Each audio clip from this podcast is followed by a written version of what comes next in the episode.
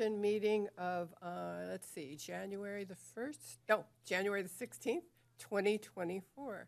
Um, If you could call, um, call the order and call roll to- roll call, excuse me. Councilmember Kasdan. Here. Councilmember Richards. Here. Councilmember Kyriaco. Here. Mayor Pro Tempore Reyes Martin. Here. And Mayor Perotti. I'm here. Okay, um, this is a time for the opportunity for the public to address anything that's on our closed session. Do we have any speakers? There are no speakers at this time. Okay.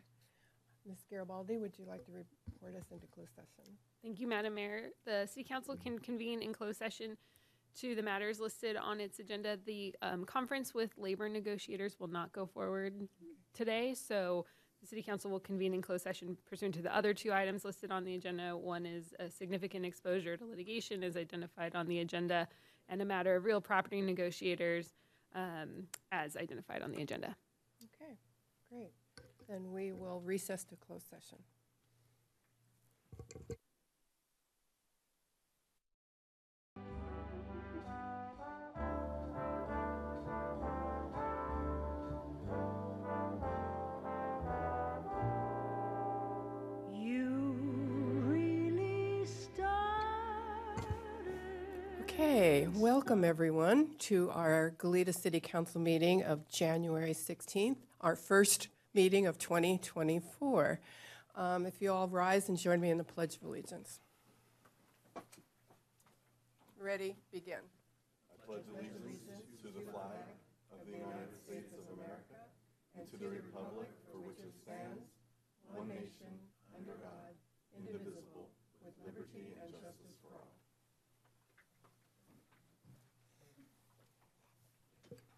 Okay, um, if we can have a roll call? Councilmember Kasdan. Here. Councilmember Richards. Here. Councilmember Kyriaco. Here. Mayor Pro Tempore Reyes Martin. Here. And Mayor Perotti. Here. If we can have a report from closed uh, session, um, City Attorney Megan Garibaldi. Thank you, Madam Mayor. The City Council convened in closed session at 4:01 PM pursuant to the items listed on the agenda. Uh, The City Council did not take up the conference with labor negotiators, the first item on the closed session agenda. That was continued to a future date. Uh, There was no public comment, and on the other two items on the closed session agenda, no reportable action was taken. Oh, and the City Council recessed at 5:15 PM. Okay, thank you. Okay, at this time, we'll have public forum. Anybody that wishes to speak to anything that's not on our agenda at this time? If there are any members of the public wishing to speak on the Zoom webinar, would you please use the raise hand feature and I will call on you. We do have three paper requests to speak forms, and our first um, commenter is Eric Onnen.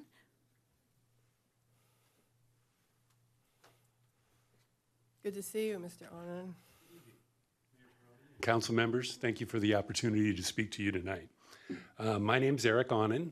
I'm a longtime Goleta resident, and my company has been based in Goleta for over 40 years.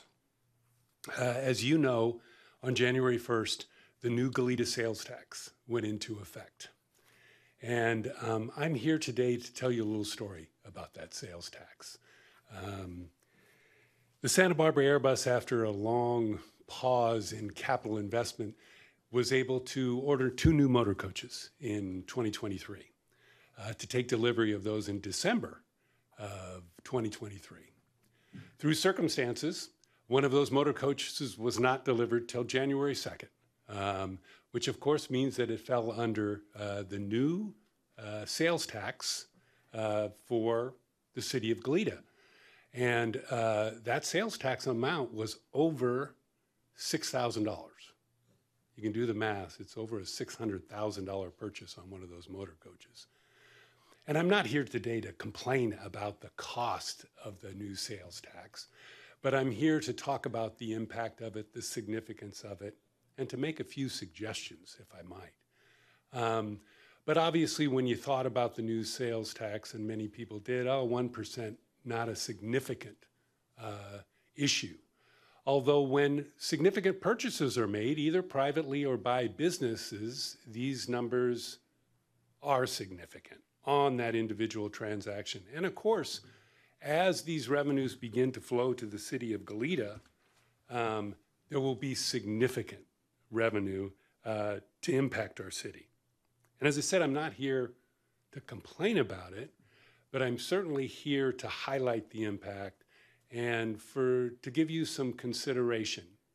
The voters of the city of Goleta entrusted you with the authority to use those tax dollars well. Um, and now you have the duty and obligation to pursue that. And if I could, I'd like to make a suggestion on how you use those funds. And on the top of my wish list is the elimination of the revenue neutrality agreement with the county of Santa Barbara. I'd love to see you use these resources to pursue the long-time dream of real Goleta self-rule, which of course included all the revenues that a city is entitled to. And if I could go a little further and suggest uh, perhaps a strategy for you to use in pursuing the opportunity of eliminating the revenue neutrality agreement. First of all, don't spend all the money right away that's coming in from the new sales tax. Stockpile some of that money. Would you allow me to finish? please. Thank you. Um, once you have some of those monies available to you, go out and hire a qualified, motivated legal team to represent you not only to end the RNA, but to claw back some of the tens of millions of dollars that were delivered to the county of Santa Barbara that were never projected, never anticipated within that original agreement. And give them the mandate to pursue a legal course of ending the RNA. Once you've got that legal team in place, go to your colleagues at the County of Santa Barbara, those other elected people sitting behind the dais, and suggest to them that you will meet them at the negotiating table or see them in court. Um, the revenue neutrality agreement, many of us who have examined it and dealt with it, struggled with it, know it was never appropriate in the first place and is certainly not appropriate now. So I wish for you, use these monies wisely. If you can find a way, find a way to pursue revenue neutrality and its elimination. You may be the council that can accomplish it. Good luck. Thank you, and you know we can't address it, right? You know, being a council member yourself. Um, But if you ever want to meet for coffee, I'd love to chat. Okay, thank you. Our next speaker is Bob Wignott.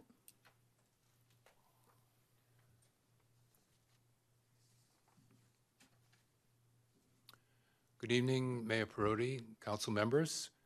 For those of you who don't know me, my name is Bob Wignott. I'm a 44-year resident of Goleta, and I served for nine years on the City of Goleta Design Review Board. I'm here tonight representing the Goodland Coalition, and our organization has submitted a letter to you for this meeting, and I believe you've received email copies. Uh, The letter is to call your attention to a public safety issue that will be created if the mixed-use development at 6491 Calle Real is permitted to be built as presently designed. The current design violates General Plan Transportation Element 3.3, specifically the provision that new development abutting major and minor arterials shall accommodate safe ingress and egress without necessitating backing movements into the arterial. The current design makes no provision for larger vehicles to be turned around within the property. Consequently, vehicles such as trash collection trucks, delivery vans, moving vans, they can only exit the property by backing into Calle Real, contrary to uh, TE 3.3 provisions, and at a point that's in very close proximity to the Los Carneros roundabout.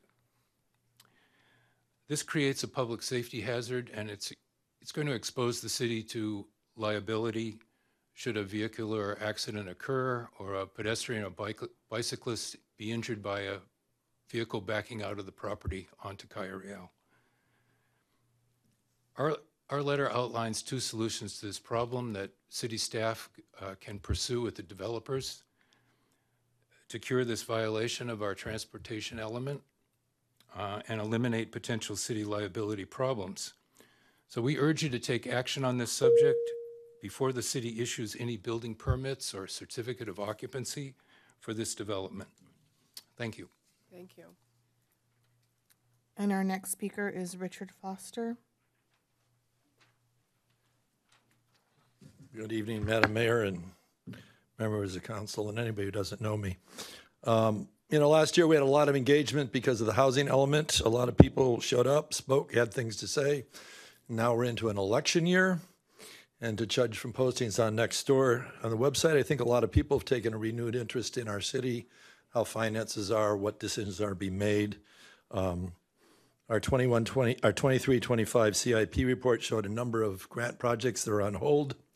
I would suggest uh, that you, our city council, organize a workshop where staff could do a presentation about grant funding, grant projects, and what the public can expect.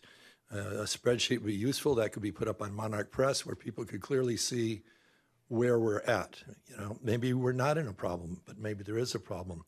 It would uh, ideally include what the grant was for, what the grant amount was, what the estimated cost to the city was by the staff when the grant was accepted, what the estimated current cost to the taxpayers would be to complete the contract, and what is the drop dead date for each grant if there's a termination date upon it on the funded project?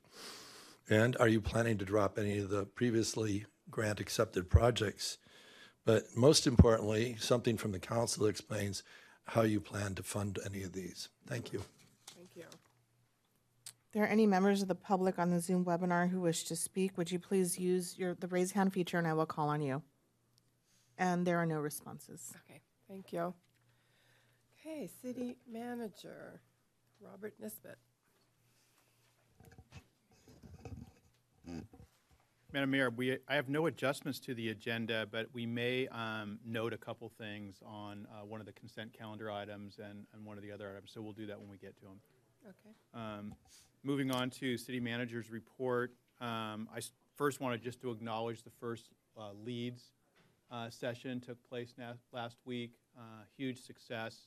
Uh, I think we had 33 participants.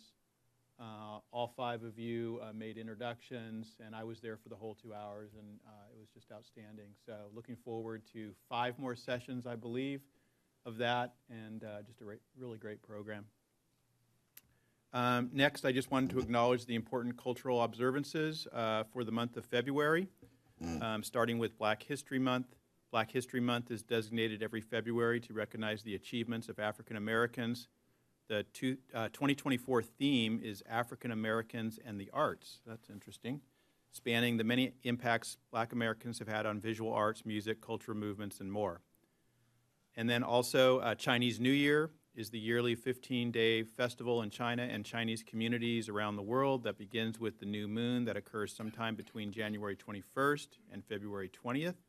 Uh, 2024 is the year of the dragon and starts on February 10th, lasting until January 28th, uh, 2025.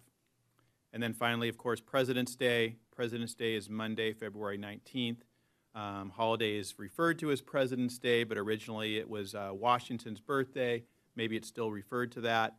Um, and so we'll be celebrating that on the third Monday of February um, to commemorate our presidents. And that's it. That's all I have for now. Thank you. Okay, moving on to consent calendar.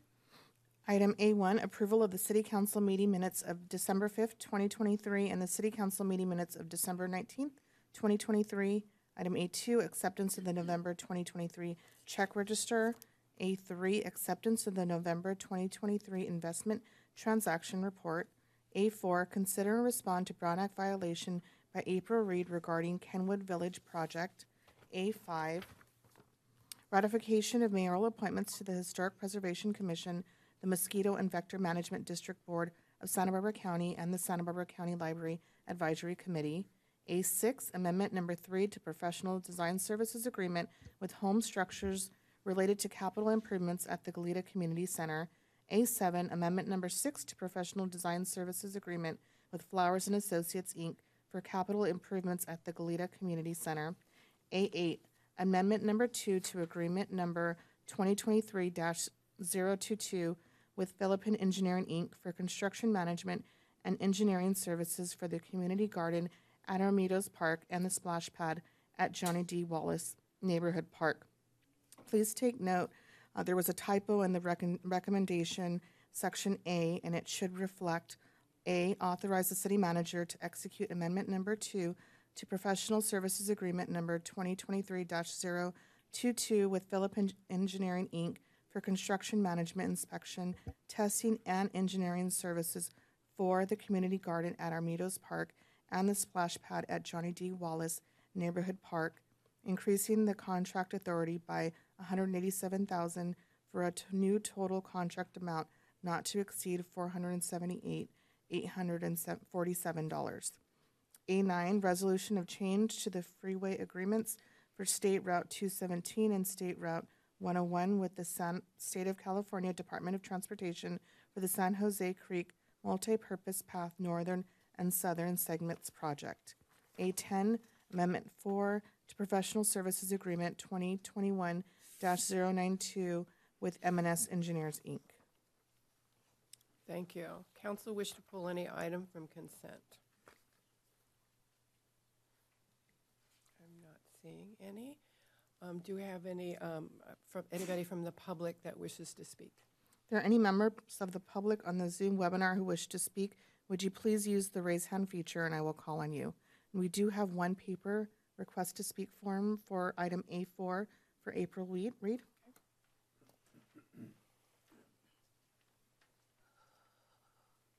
Hello. I'm sure you didn't read any of my documents that I sent in.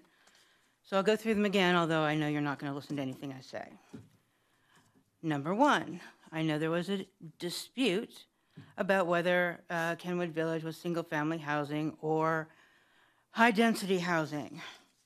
Your own 2016 EIR for Kenwood Village says expressly, Baker Lane and Tuolumne those are the two streets, two of the streets that surround Kenwood Village, in case you don't know, after multiple years, uh, are, quote, single-family housing, unquote. That's your EIR, not mine. I didn't have anything to do with it. This is a map in your EIR that says single-family housing. Sorry. This is Baker Lane. This is Tuolumne. It goes out from there. It all says single-family housing. If anybody wants to provide any documentation that it's high-density housing, I would suggest they do so. Otherwise, there's no discrepancy, there's no debate. It is single-family housing, period. Next, there's a dispute over whether it's agricultural or commercial. Your own EIR from 2016 for Kenwood Village, again, quotes, it is agricultural, not commercial. I would appreciate it if you would take the time to read these things, but you haven't read anything I've read, I've written since July, apparently. Number three, oh, you're going to love this one. Number three, the city council, when I was sitting here and the property owner was also here, expressly stated that there is a range in the number of housing units to be built. However, the property owner decided in a private email that he didn't want to send to anybody uh, to Paul McDougall, who's, as you probably know from the state, said, quote, now I'm stuck with 190 units, no more, no less, and no flexibility which is not what the city council said. And he wrote that trying to get the city coun- or the, the state to get you guys to raise up the number of housing units. Uh, could keep going. Um, in 2013, there was a fire on the property. Um, 2023, this is what it currently looks like. Can't even see anything across from Kenwood Village because of all the high weeds you can at least have the courtesy to look at it. I would appreciate that, of all the times I've been here. Um, That's it. I know you're not going to listen to anything I say anyway. Thank you. If there are any other members of the public on the Zoom webinar who wish to speak, please use the raise hand feature and I will call on you. And there are no responses. Okay, then I will entertain a motion for the consent calendar. I'll move approval. I'll second. Do we need to move it as amended? Given Oh, yes, that's, Yes. good catch. As amended. I'll second that. Uh, Roll call vote?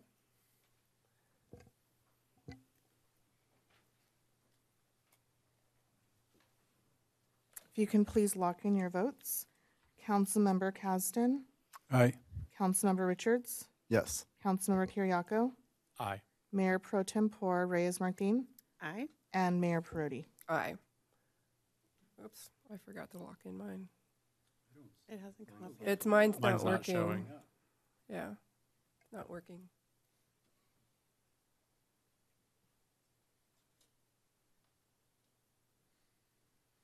We will, we'll work on correcting this. Okay, it, well, we are all ayes.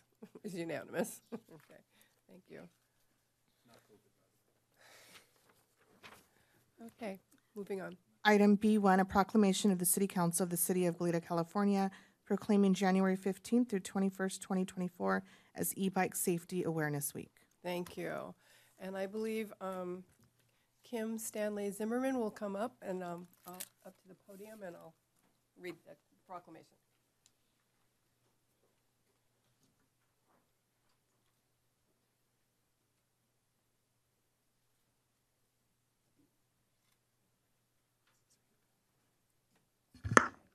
Okay, I'm gonna come around this way so we you can see you. Good to see you. A proclam, this is a long one, so be ready. We're going to be here for a half hour. No, just kidding. A proclamation of the City Council of the City of Goleta, California, procla- proclaiming January 15 through the 21st, 2024 as, as E-Bike Safety Awareness Week. Whereas riding an electric assisted bicycle, e bike, continues to increase in popularity for all ages. Whereas there are many benefits of e bikes, they can help to cover longer riding distances, climb steeper terrain, travel at higher speeds, enable users to travel by bike instead of car, thereby helping to encourage physical activity and reduce traffic congestion and pollution. And whereas electric bicycles are heavier and faster than standard bicycles, and without proper safety education and training, e bike riders have a higher risk of becoming severely injured or killed um, in a crash. And whereas e bikes become more commonplace, it's also important for drivers to familiarize yourself themselves with sharing the road with e-bike riders. And whereas in an effort to improve public safety, the state of California has passed e-bike safety laws that regulate who and where each type of e-bike can lawfully be ridden, and that riders 17 years of age and under must always wear a helmet. And whereas the CHP launched an online e bike safety and training program to help keep commuters and recreational cyclists safe. Whereas, I told you this is long.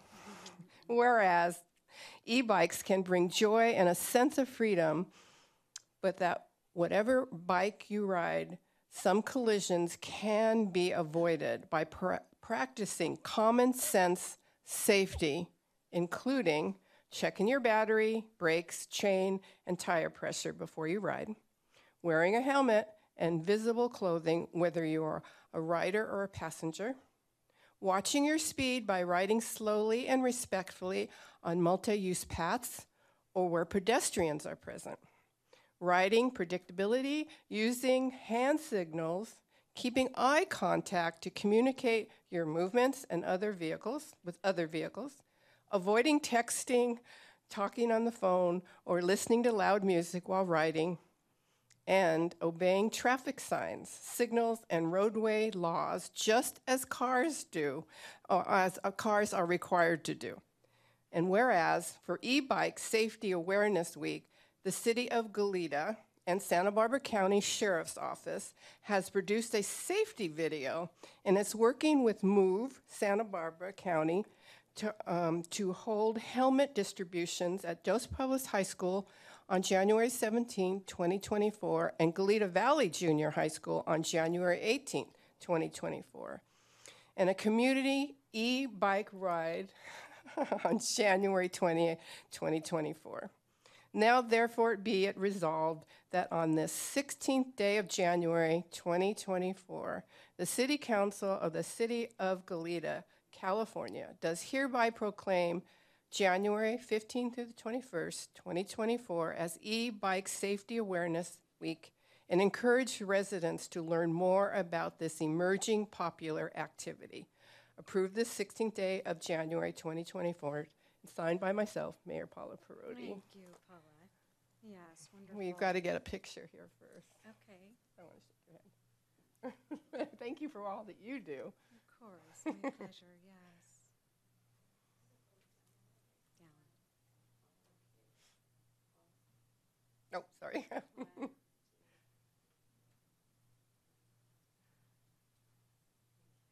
if you'd like to say a few words.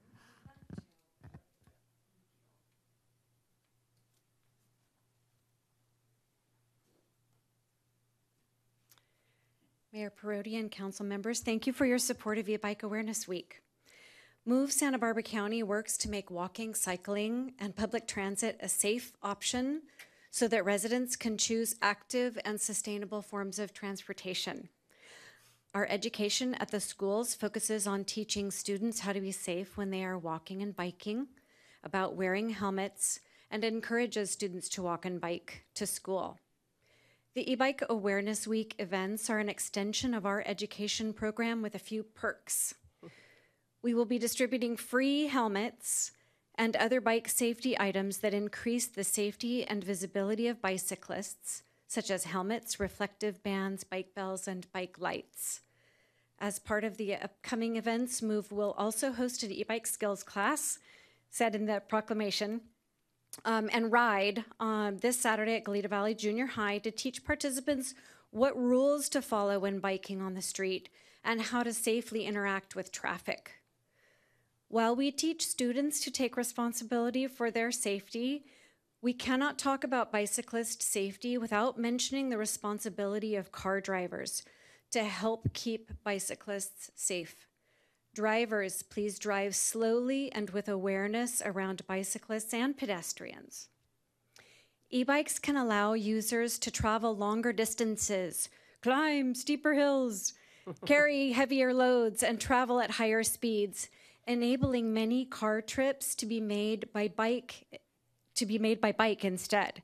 This saves users money, reduces traffic, reduces parking demand, and reduces air pollution.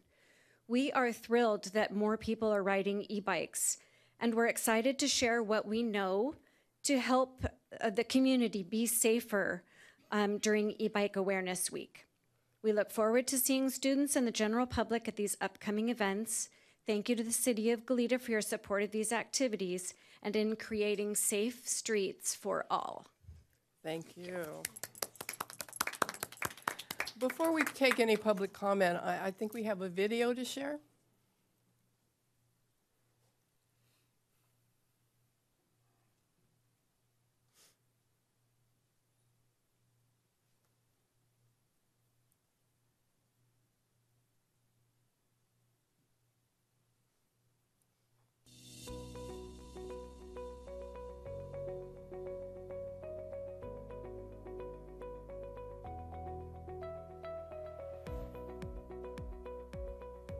E-bikes are increasing in popularity amongst the youth and adults. Kids are riding them to and from school, adults are riding them to and from work, and, and we just want to be sure that people are riding them safely and following the rules of the road. Most of the people that we interact with genuinely don't know the rules associated with e-bikes The injuries that we're seeing are far greater than it would be on a regular bicycle, and traumatic injuries from e-bike related accidents have been on the rise ever since these bikes have become more popular.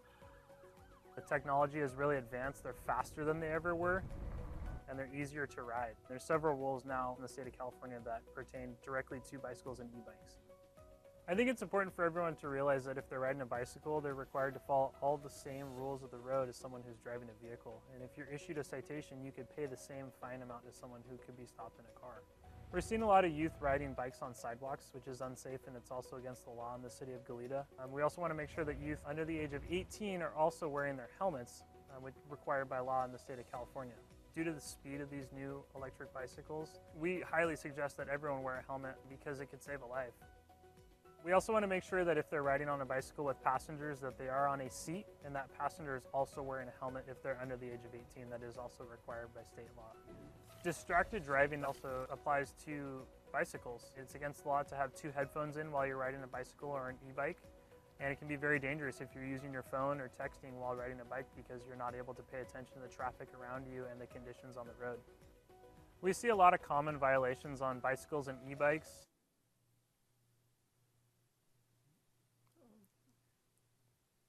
traffic.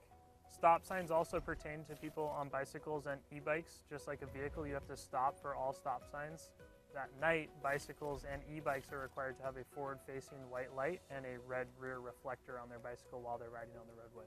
Also remember, while you're riding an e-bike, due to the increased speed, vehicles may not think that you're going as fast as you really are, and we want to make sure that you're being a defensive rider and making sure that vehicles aren't pulling out in front of you or turning in front of you because they're just not used to the speed that these bikes are traveling at now. The state of California has classified e-bikes as three types, type 1, 2, and 3. We want people who own these bikes to be familiar about what type of bicycle they have and the laws that apply to that type of bicycle. For instance, a type 3 bicycle that can go up to 28 miles an hour, you have to be 16 years old to ride it, and you can't ride them in traditional bike paths. Something that's also increasing in popularity are uh, these pedalless electric bicycles. Um, if it doesn't have pedals on it, you are required to have a license plate and either an M1 or an M2 endorsement. And we want to make sure that before people go out and buy these electric motorcycles, in essence, that they are aware of the laws that pertain to them and they're not just riding them around as if they were bicycles. As a community resource deputy and in my personal life, I, I enjoy riding e-bikes. And we strongly encourage people to go out and enjoy them, enjoy this new technology, enjoy the outdoors. But before you do, we want to make sure that people are aware of the laws that pertain to them and that they do ride them safely. Very nice. Great.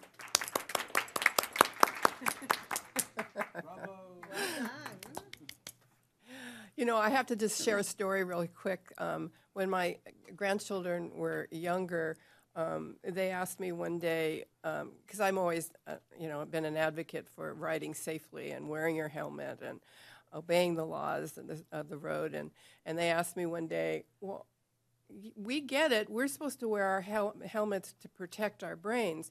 But why aren't ad- adults wearing their helmets? Are their brains need less protection? And I'm like, good question out of the babe, you know, out of the mouth of a babe. So, um, but now they say they ride, they do have e-bikes, and they do say that it's not cool to ride without one, and it needs to be strapped. So, so it's good. Anybody have anything they'd like to say, or any speakers from the public?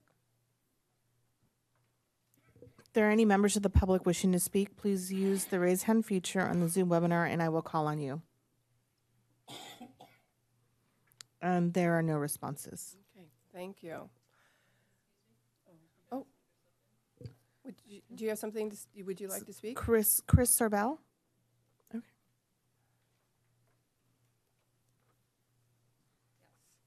Hi, I am Chris Sobel. I'm a Carpinterian, and um, I'm here basically to give you guys kudos on this thing.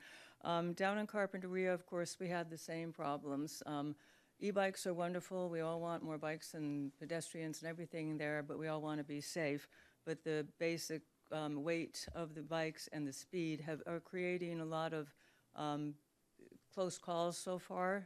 uh, I think maybe some not so bad things, but um, I was uh, shown uh, the Noozhawk from my other carpinterians that are here, and I was, read this and I thought, you've so far, this is so great what you've done, and I'm really here to learn and to use some of what you've done, I hope, and bring it down to Carpinteria. And you should be really proud of what you've done because this is going to be great, that everyone will, um, get the, basically the education in, in riding an e-bike and, you know, other things. So thank you, and um, I hope to be uh, maybe making contact with some of you so I can learn more about how we can get ours put together quickly. Thank you. Great, thank you. Do we have another speaker? And there are no other speaker slips. I just want to, um, a quick, um, uh, shout out to our, pl- uh, somebody in our planning department, Teresa Lopes, who was able to get, help us get a grant from Office of Transportation.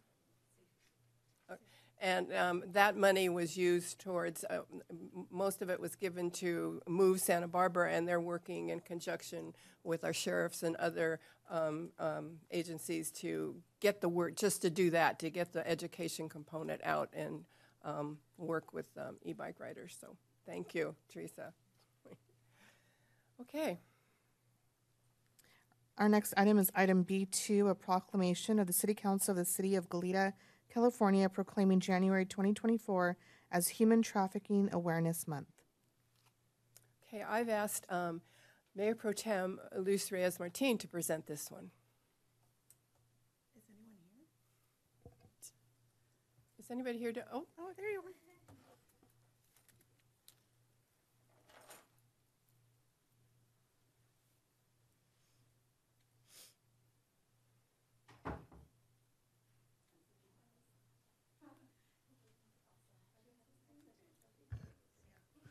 Thank you for being here. Well, it's my honor to read this proclamation, um, a proclamation of the City Council of the City of Goleta, California, proclaiming January 2024 as Human Trafficking Awareness Month. Whereas human trafficking is a form of modern slavery that occurs in every state, including California, wherein victims are forced to work in various forms of labor exploitation, including but not limited to commercial sex acts and other services that are induced through force, fraud, or coercion. And whereas, due to its isolated and discrete nature, many individuals across the globe are unaware that trafficking exists in their communities. And whereas it is estimated that more than 28 million people around the world are victims of human trafficking. And whereas human trafficking victims face a cruelty that has no place in a civilized world, it is a crime that can take many forms and one that tears at our social fabric, debases our common humanity, and violates what we stand for as a country. And whereas increased education about how to identify human trafficking, along with increased knowledge of in state resources and services for those affected by criminal exploitation, can help decrease the number of future victims. And whereas the Santa Barbara County Human Trafficking Task Force is committed to using all applicable laws and resources for investigating human trafficking and prosecuting those engaged in it.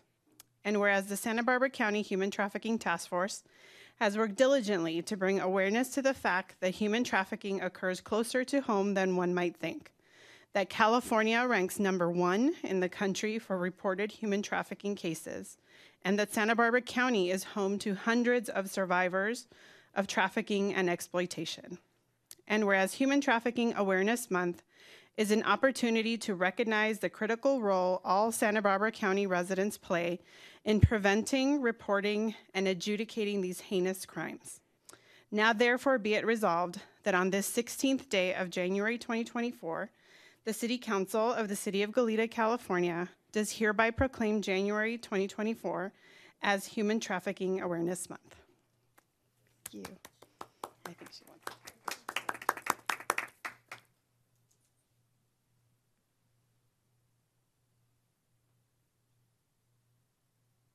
Thank you. Thank you for all you do. Would you like to say anything? Yes. Hello, Mayor Perotte and council members. Uh, my name is Carla. I am uh, with Santa Bar- uh, Standing Together to End Sexual Assault, but today I'm here um, representing Santa Barbara County Human Trafficking Task Force. Um, and I first and foremost just want to thank you for, for everything and for your support around the issue of human trafficking. Human trafficking is something that a lot of people shy away from, of course, because of the topic. Um, but it is super important to talk about this. It's super important to let our community know that human trafficking does happen in Santa Barbara County, that we are a perfect place for trafficking. We're right in between Los Angeles and San Francisco. So it happens, um, unfortunately, in, in our own community. Um, I would like to extend an invitation. Tomorrow we will be holding a vigil for uh, survivors in Santa Barbara County. It will be uh, downtown Santa Barbara at the La Guerra Plaza at 5:30. So, just wanted to uh, extend that invitation. And again, thank you for your utmost support. Thank you. Thank you. Thank you for all that you do. Thank you. Do you have any speakers? If there are any members of the public wishing to speak on the Zoom webinar, would you please use the raise hand feature and I will call on you. And there are no responses. Okay, thank you. Okay, moving on. Item C1, resolution to provide no parking zones on Salisbury Avenue at Padova Drive.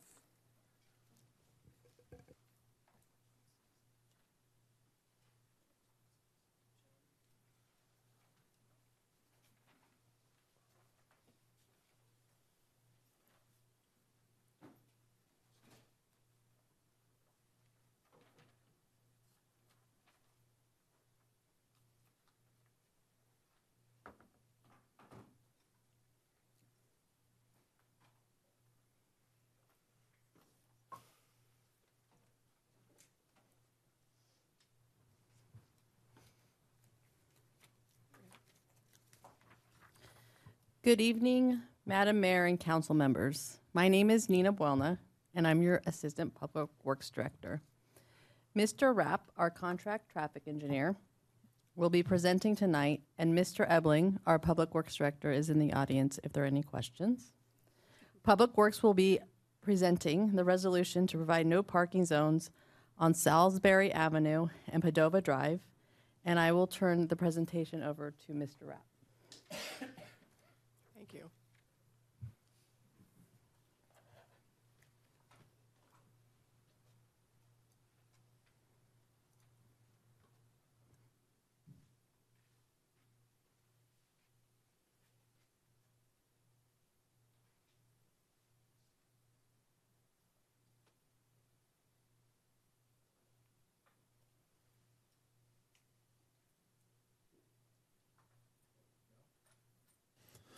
Okay, thank you. Um, uh, again, my name is Derek Rapp. I'm the contract traffic engineer with the uh, City of Goleta. Um, we often, uh, as the um, Traffic Operations and Maintenance Division, we often get requests from the public regarding um, observed safety issues in neighborhoods.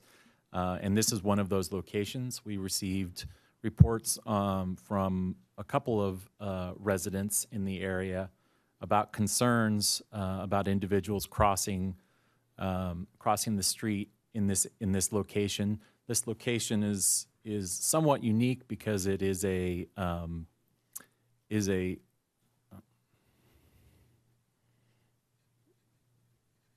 sorry one second.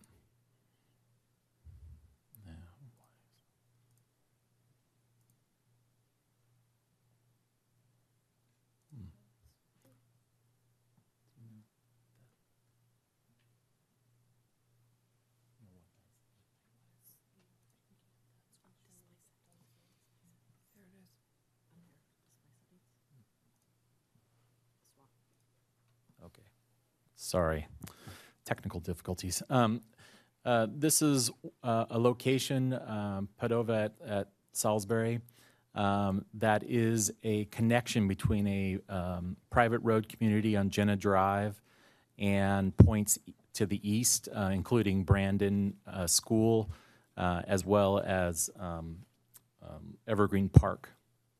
This is a this is a, a view looking south uh, on Salisbury, and you can see um, parked vehicles um, blocking visibility of oncoming vehicles of the um, of the corner, uh, pedestrians potentially standing on the corner. Um, this is the approach from uh, looking north, and and in this direction, visibility is quite good of the corners.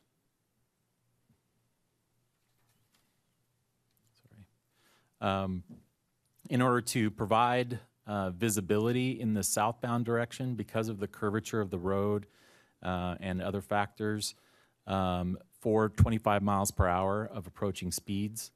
Um, we would, we're proposing for the visibility of those pedestrians, 50 feet of red curb on the east side of Salisbury and 20 feet of red curb um, on the west side. These, um, these lengths are based on engineering standards that we use regularly, um, uh, including uh, um, manual, manual of uniform traffic control devices um, and ITE um, engineering um, traffic handbook. Um, it's important that we establish these red zones in areas uh, where pedestrian crossings occur and that council um, review and, and approve these uh, approaches because of um, import, it's important for risk management purposes in, in the for the city and that uh, the city received um, design immunity. Um, just to reiterate our process here, um, when we get a request from the public, we do go out and examine um, the location based on those standards. Uh, we then um, determine whether or not parking prohibition is is uh, appropriate. Once we do that, then we send out notices to the public, uh, informing them of the proposed action and and the upcoming council hearing. We did receive communication from uh, residents in the area, uh, particular those residents that live on those corners that would be impacted. Uh, obviously, um, not um, pleased with the loss of parking in front of their house. However, consider taking all the um, factors into consideration, uh, we still um, maintain that the visibility of pedestrians from oncoming vehicles is important and, and is essential to the safety of this crosswalk. Um, and there is, um, in, in our observation, has been um, ample parking, street parking in the vicinity, maybe not right, um, right in front of those residences, but in the vicinity. So on balance, um, our recommendation has not changed. And that recommendation would be to, um, to uh, approve a resolution uh, for those parking lengths 50 feet on, on the east side and 20 feet on the west side. And that concludes my presentation, and I'm available for any questions. Council questions?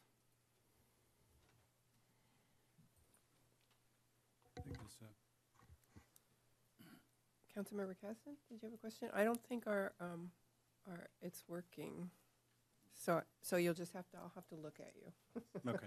I'll When- look When anybody wants to speak, the old-fashioned way. I look questioning. Uh, When you make those, those judgments, how, are there objective standards that you use that, uh, you know, or how subjective is it? um, Madam Mayor, Councilmember Kasdan. Um, They are objective standards. Uh, As I mentioned, we use um, standards that are based on the speed, the prevailing speed of the roadway and the actual physical time it takes a driver traveling at that speed uh, to both react to a, a potential conflict and then actually physically brake and there um, and and avoid that conflict. And there have been uh, numerous studies on the performance of vehicles and drivers, what their perception reaction time is, and the like. So it, it's a, it's a fairly prescriptive um, process. Uh, once we determine what the what the speeds are, the visit the the sight distance that's required is is a pretty objective um, procedure.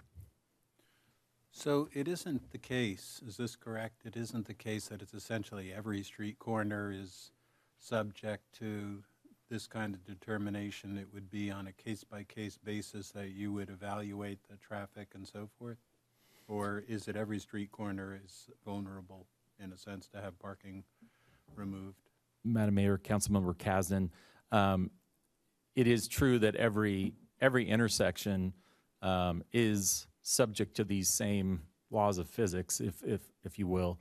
Um, the the city, however, does not go on an intersection by intersection basis um, uh, enforcing these uh, these visibility standards.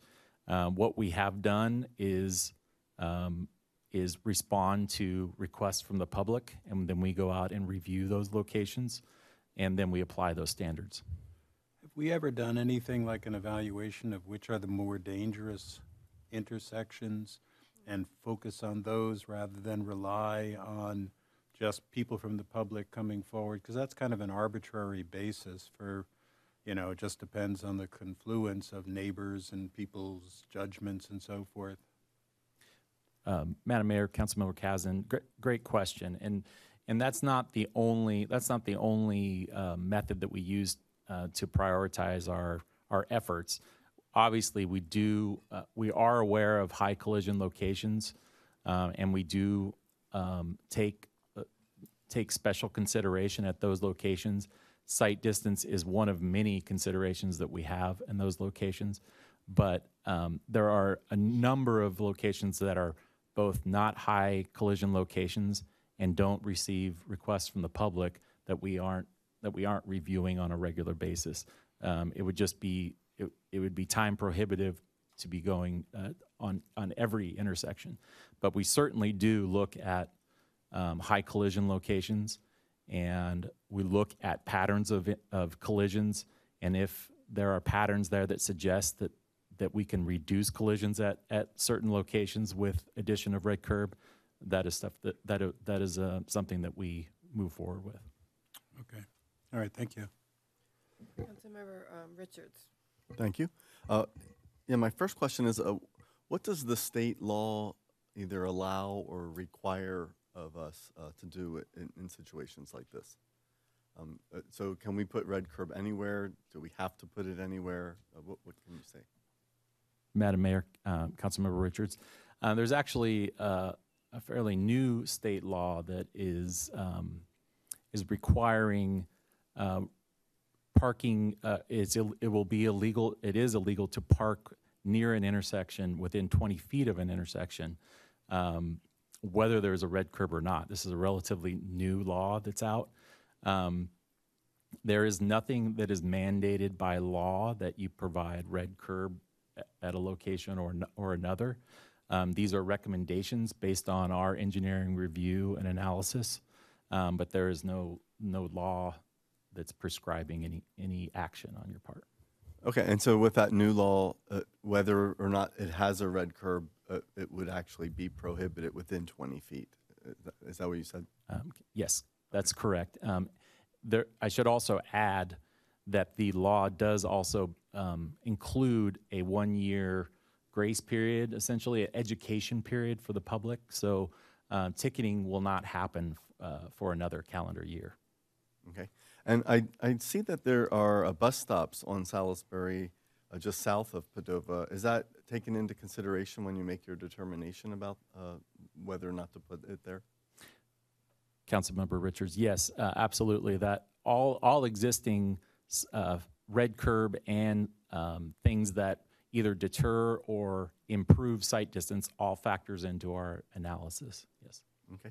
And I, I'm sorry if you said it, but uh, how many parking spaces would be affected uh, by this? Um, Councilmember Richards, uh, it would be uh, two spaces on the east side and one on the west side. Oh, okay. Okay. That's all my questions. Thank you.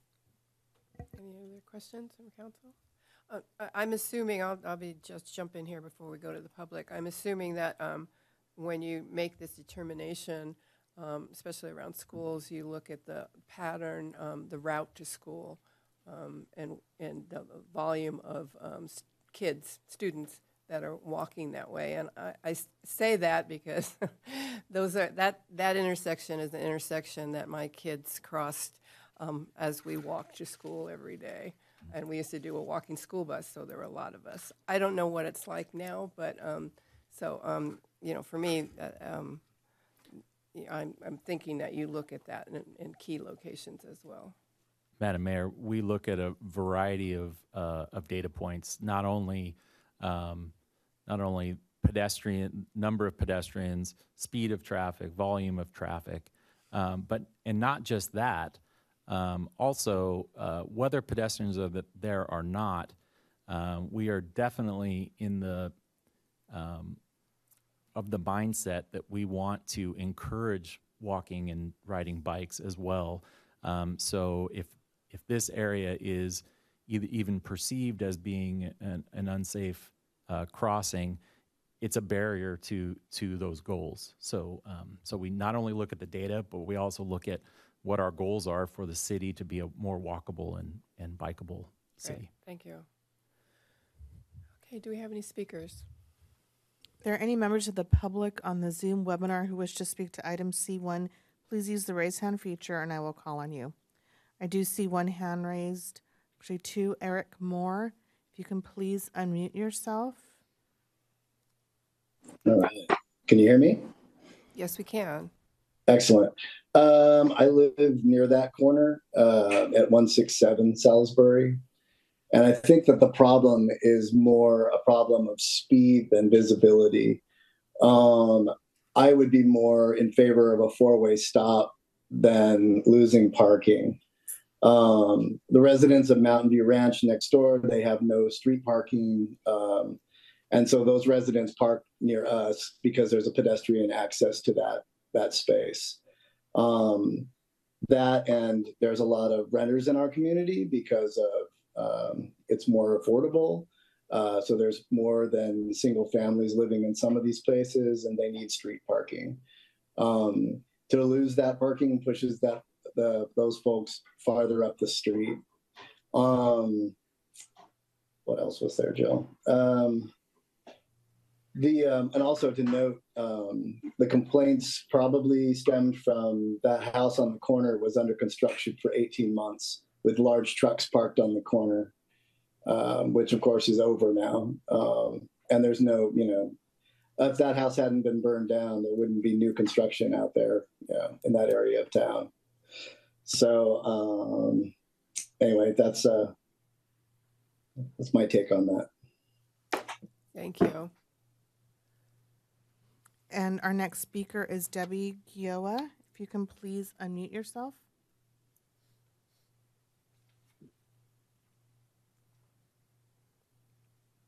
Good evening. How are you? Good, thank you. Okay. Um, thank you for the opportunity to speak this evening. Uh, my name is Debbie Joya, and I own the property at 161 Salisbury, where the no parking zone is being proposed directly directly in front of our house on both sides of the street. Um, it was my understanding that this issue is based on a complaint of one person about the intersection. Um, I've owned this property with my son who lives in the property for almost six years. This area is actively, is very active with people walking. There's dozens of people walking by daily, including my son who walks his dog every day. And my son has never encountered an issue. And we have never witnessed any kind of issue with pedestrians at this intersection. Um, and my son even works from home, so he's there every day. Um, the inf- the written information that was provided um, before this vote that I read this evening is not completely accurate. It indicates you only received two comments from two residents, um, and both of them were talking about negative impact of the parking. My son and I both provided comments, so that's an additional two comments to the city council, city clerk, and Dennis Lambers, who's the person that we were asked to respond to. I'm happy to read my concerns, but I'm assuming that you read them and that they were provided in the written information you received, even though they weren't attached online. Um, the information also indicates a site visit was conducted and meetings with the affected residents. This red zone is happening in front of property and nobody spoke to us. I did call and speak to Dennis after receiving notification and he told us an email to email you, which we did, but apparently it was not counted or included in the written information. The information indicates there's ample parking in this area, which I am not sure what the basis is for this conclusion. The only way to make this determination is to observe the area when the residents are home in the evening or on the weekend. The photos and the site visits, I assume, were done during working hours. The parking issue is in the evening and working home and working weekends when the people are at home, not at work. There's a big problem because of the housing development behind our house, Mountain View Ranch. It doesn't have enough parking for their residents. And their overfull parking is on the dead end of Padova and across the intersection on Padova and on Salisbury, where currently there is no red curb. Additionally, on the other side of our house is a cul-de-sac that has five homes, which means there's very little, if any, street parking there. There's definitely not ample parking during the hours when the residents are at home. So the other thing that's occurred is that the real safety issue is is because of children on e-bikes. We have contacted law enforcement several times because children have almost been hit by cars. Um, so I agree with the previous speaker that a stop sign would be a better option because I think that it would resolve the issue of the pedestrians and also help with the children on e-bikes that are blowing through the stop sign. I think that you guys talked had a whole thing on e-bikes, and I really think that someone needs to go to the Brandon School regarding the safety of e-bikes. So Thank you. I agree with the four-way stop. I do think another option would be to limit the parking during school hours, if that's what the issue is. That way, people could park on the street in the evening and on the weekends when they're at home. Thank you. Your three minutes are up. Thank you. If there are any other members of the public wishing to speak, would you please use your, the raise hand feature and I will call on you? And I do not see any, any other hands raised. Okay. Back to council. My, I do see one more that just Oh, went up okay. for Clint Goa. If you can please unmute yourself.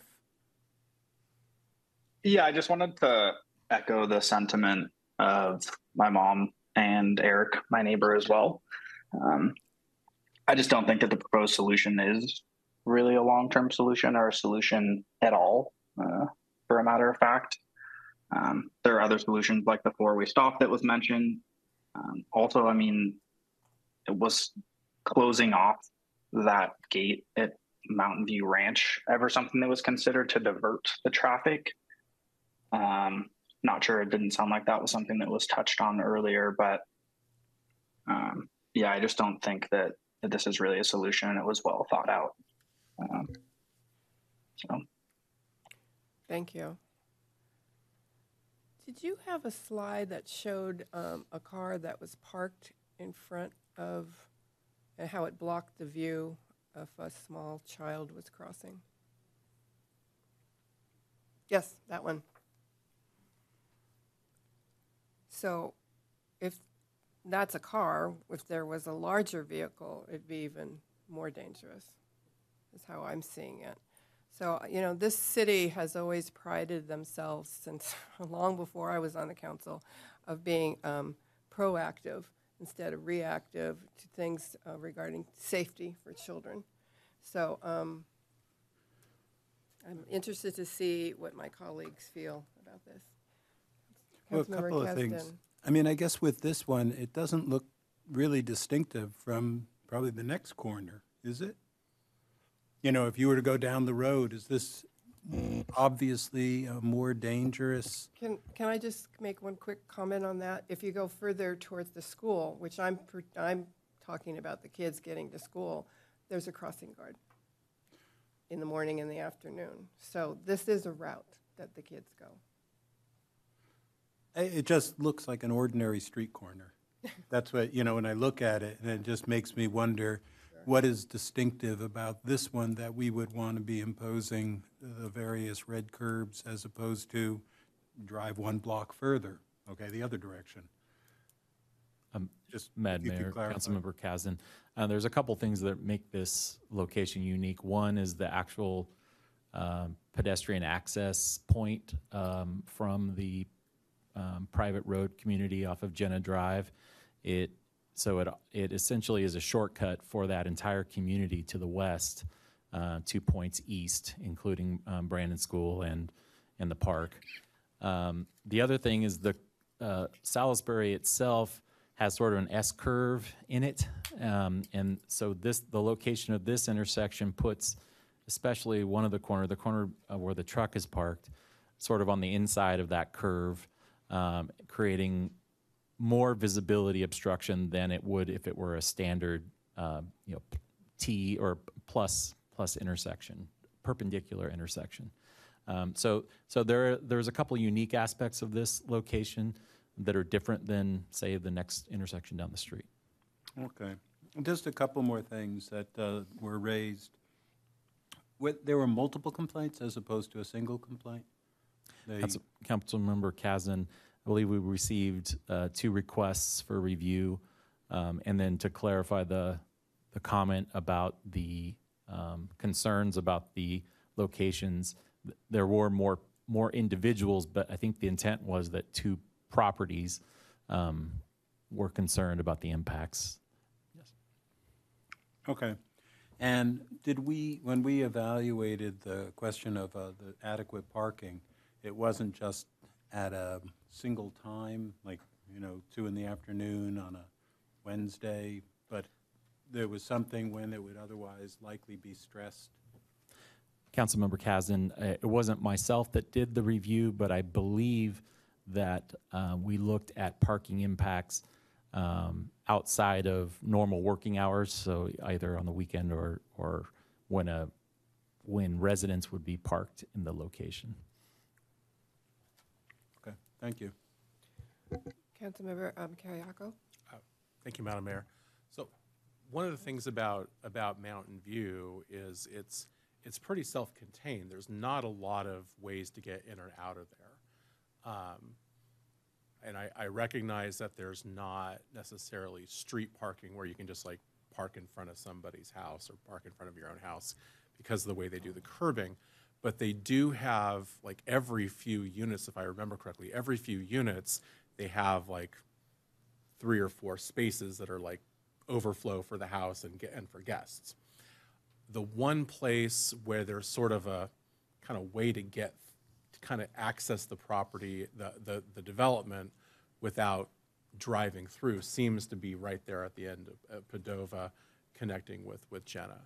Um, I, I'm not necessarily convinced that there's this avalanche of cars you know, in the, in the surrounding neighborhood um, in general, just because it's really not terribly convenient to park outside of Mountain View in, into, in that development and then find a way to get into that development. I think this property might be like the, one of the few exceptions, um, but it, it, in my own lived experience, I, and I've, I, I know the area and I've, I've spent time in the area, it doesn't seem to me like it's an area that's really um, pressed for parking the way some other neighborhoods, like around, um, you know, around the um, Gersh Park, you know, uh, Pacific, O- Pacific Oaks, Pacific Palms area, or areas of Old Town, where it's really kind of tight, right? So I, you know, I, I think given the way the state's going with, with regulations, I think just with our own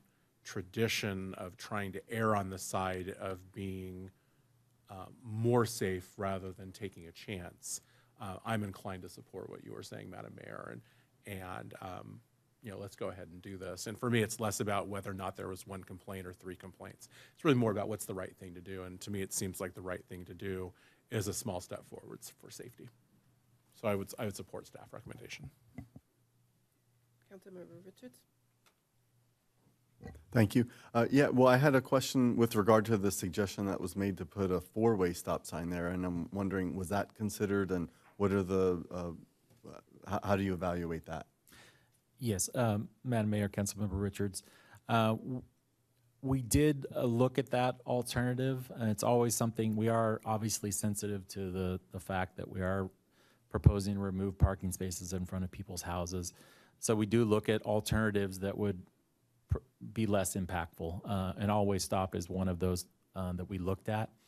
Um, Along with these um, standards that that we were referring to, uh, for example, in the California Manual of Uniform Traffic Control Devices, it provides guidance um, to um, cities about where an appro- where is appropriate for an all-way stop to be uh, installed, and this is based on um, years of study and analysis of, of characteristics of intersections and so forth. And um, this location, after looking at the volumes and speeds and and um, and of, of both both sides of the street, uh, both uh, directions of the street, uh, did not meet those guidelines uh, to support an all-way stop. So um, that's not something we're recommending today. Okay, thank you. Uh, Another question I have uh, is with regard, so there is some on-street parking I see on that little dead end uh, on Padova um, where it stops and then there's a pedestrian access. And uh, by the way, I, I would say that I don't support uh, uh, cutting off that access. I think that we, you know, as a city are looking at increasing pedestrian and bicycle uh, access and, and ac- access points. And so I think that one provides a, a good way for people that live in the Mountain View development um, to, to get to the school or to other points, to the park or, or other places. Um, I, I do ride my bike along Salisbury. It's a great uh, uh, kind of shortcut that I take to avoid Cathedral Oaks, and, and I can um, go through a neighborhood like that. And so I am familiar with this neighborhood, and I and I, I, I know what they're saying. I am sensitive to the idea that we would be taking away parking, and I know that's a concern everywhere in the city. Um, um, I'm not sure that it's this neighborhood is as impacted as other places that we've seen. So um, I, I, I- I agree with that point. I, I was wondering with that with that little uh, that little dead end at Padova, have we ever considered you know adding parking capacity by maybe putting in angled parking on one side of the street or or something like that? I'm not sure if that would be a, a possibility if there's enough turnaround room or what what would be the considerations um, for us to look at like restriping that to add more parking capacity in that way. Um, Madam Mayor, Councilmember uh, Richards, uh, we had not um, looked at that, but that is definitely something that uh, that we could do.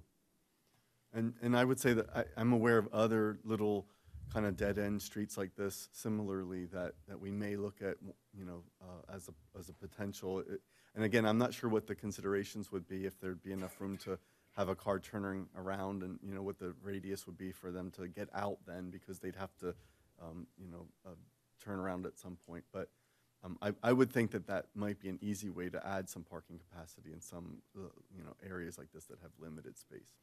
We would we would be happy to look at that. All right, that's all. Thank you. Okay, Mayor Pro Tem Luz Reyes Martin. Thank you. Actually, Councilmember Richards asked the exact question I was going to ask about, is there a way to better utilize that um, kind of dead-end space um, to provide more parking capacity? So I, I think that's an interesting question to see if that's possible. Um, I appreciate all, all of the other uh, notes from staff about what makes this intersection unique. Um, I'm also very mindful on routes that are heavily trafficked by small children, um, that we are creating as much visibility as possible. Um, and I also hear the residents on the e-bikes. I think we're all really aware of um, the challenges with that. You know, unfortunately, I've seen kids blow through even stop signs um, on e-bikes, so I don't know that that would necessarily um, end that. Um, but we absolutely need more education, and and not just at the high school and junior high level, but you know, in this case, also the elementary level. Um, so with with that, yeah, I support staff's uh, recommendation, um, and would just echo the the question about increasing parking capacity in that little area. Thank you. Any other questions? Comments? Anybody like to entertain a motion?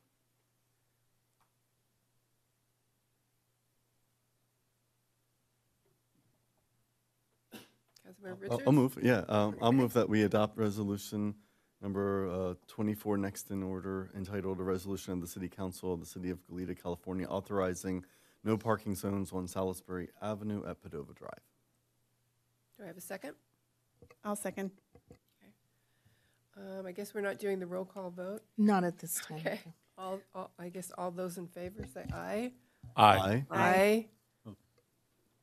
We, would- we don't do it individually? We, we can do the roll call vote, however, we can We can't lock it dis- in. we Okay, can't why, lock it why in. don't you do that? Yeah, we can do that. I that. was going really way Yeah, I back. know. We haven't done that in a while. Streamlining. Councilmember Kasdan, Aye. Councilmember Richards. Yes. Councilmember Kyriaco, Aye. Mayor Pro Tempore Reyes Martin. And Mayor Perotte. Aye. Ayes have it, It's unanimous. Okay, Thank you.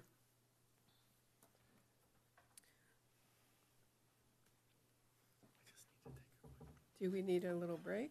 A five-minute break?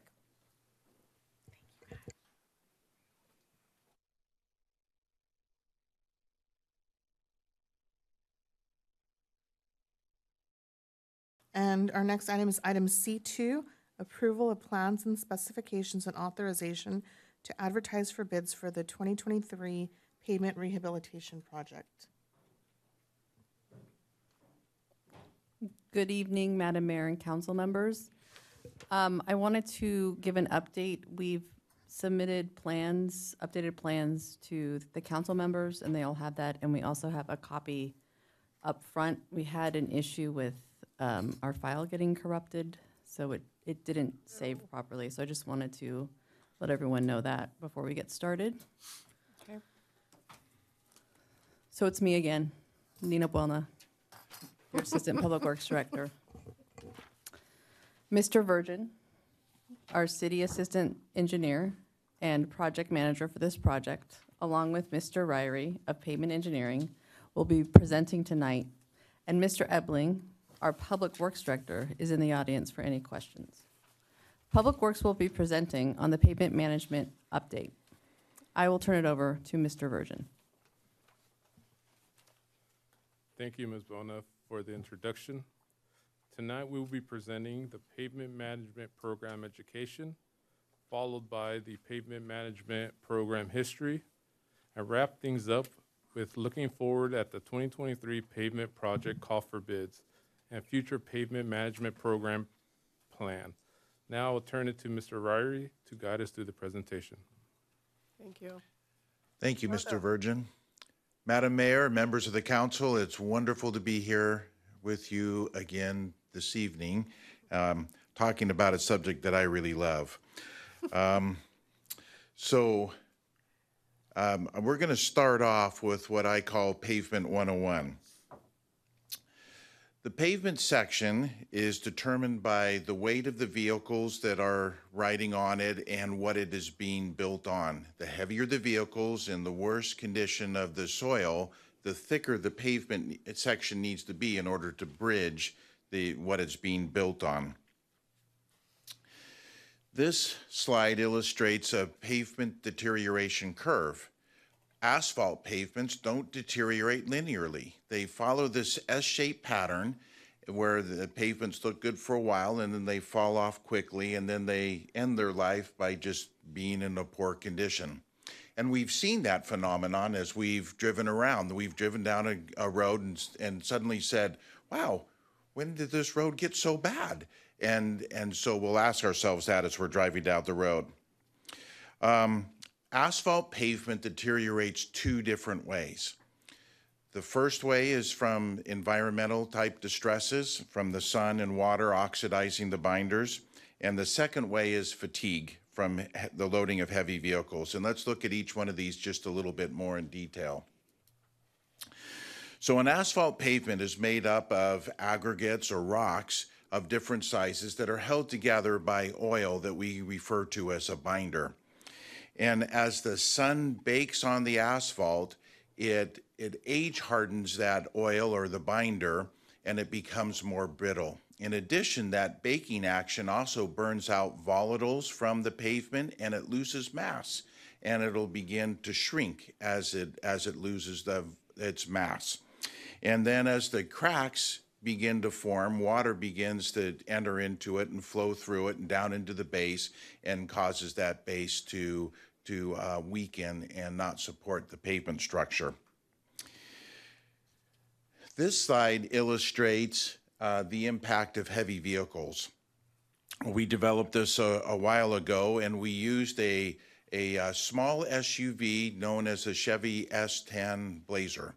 And that becomes the unit of measure that we're using for each of these different uh, types of trucks. And we equated that, that vehicle to different um, axles on trucks. And the first, uh, what I want to call your attention to is a two axle truck is equal to 442 Chevy S10 Blazers.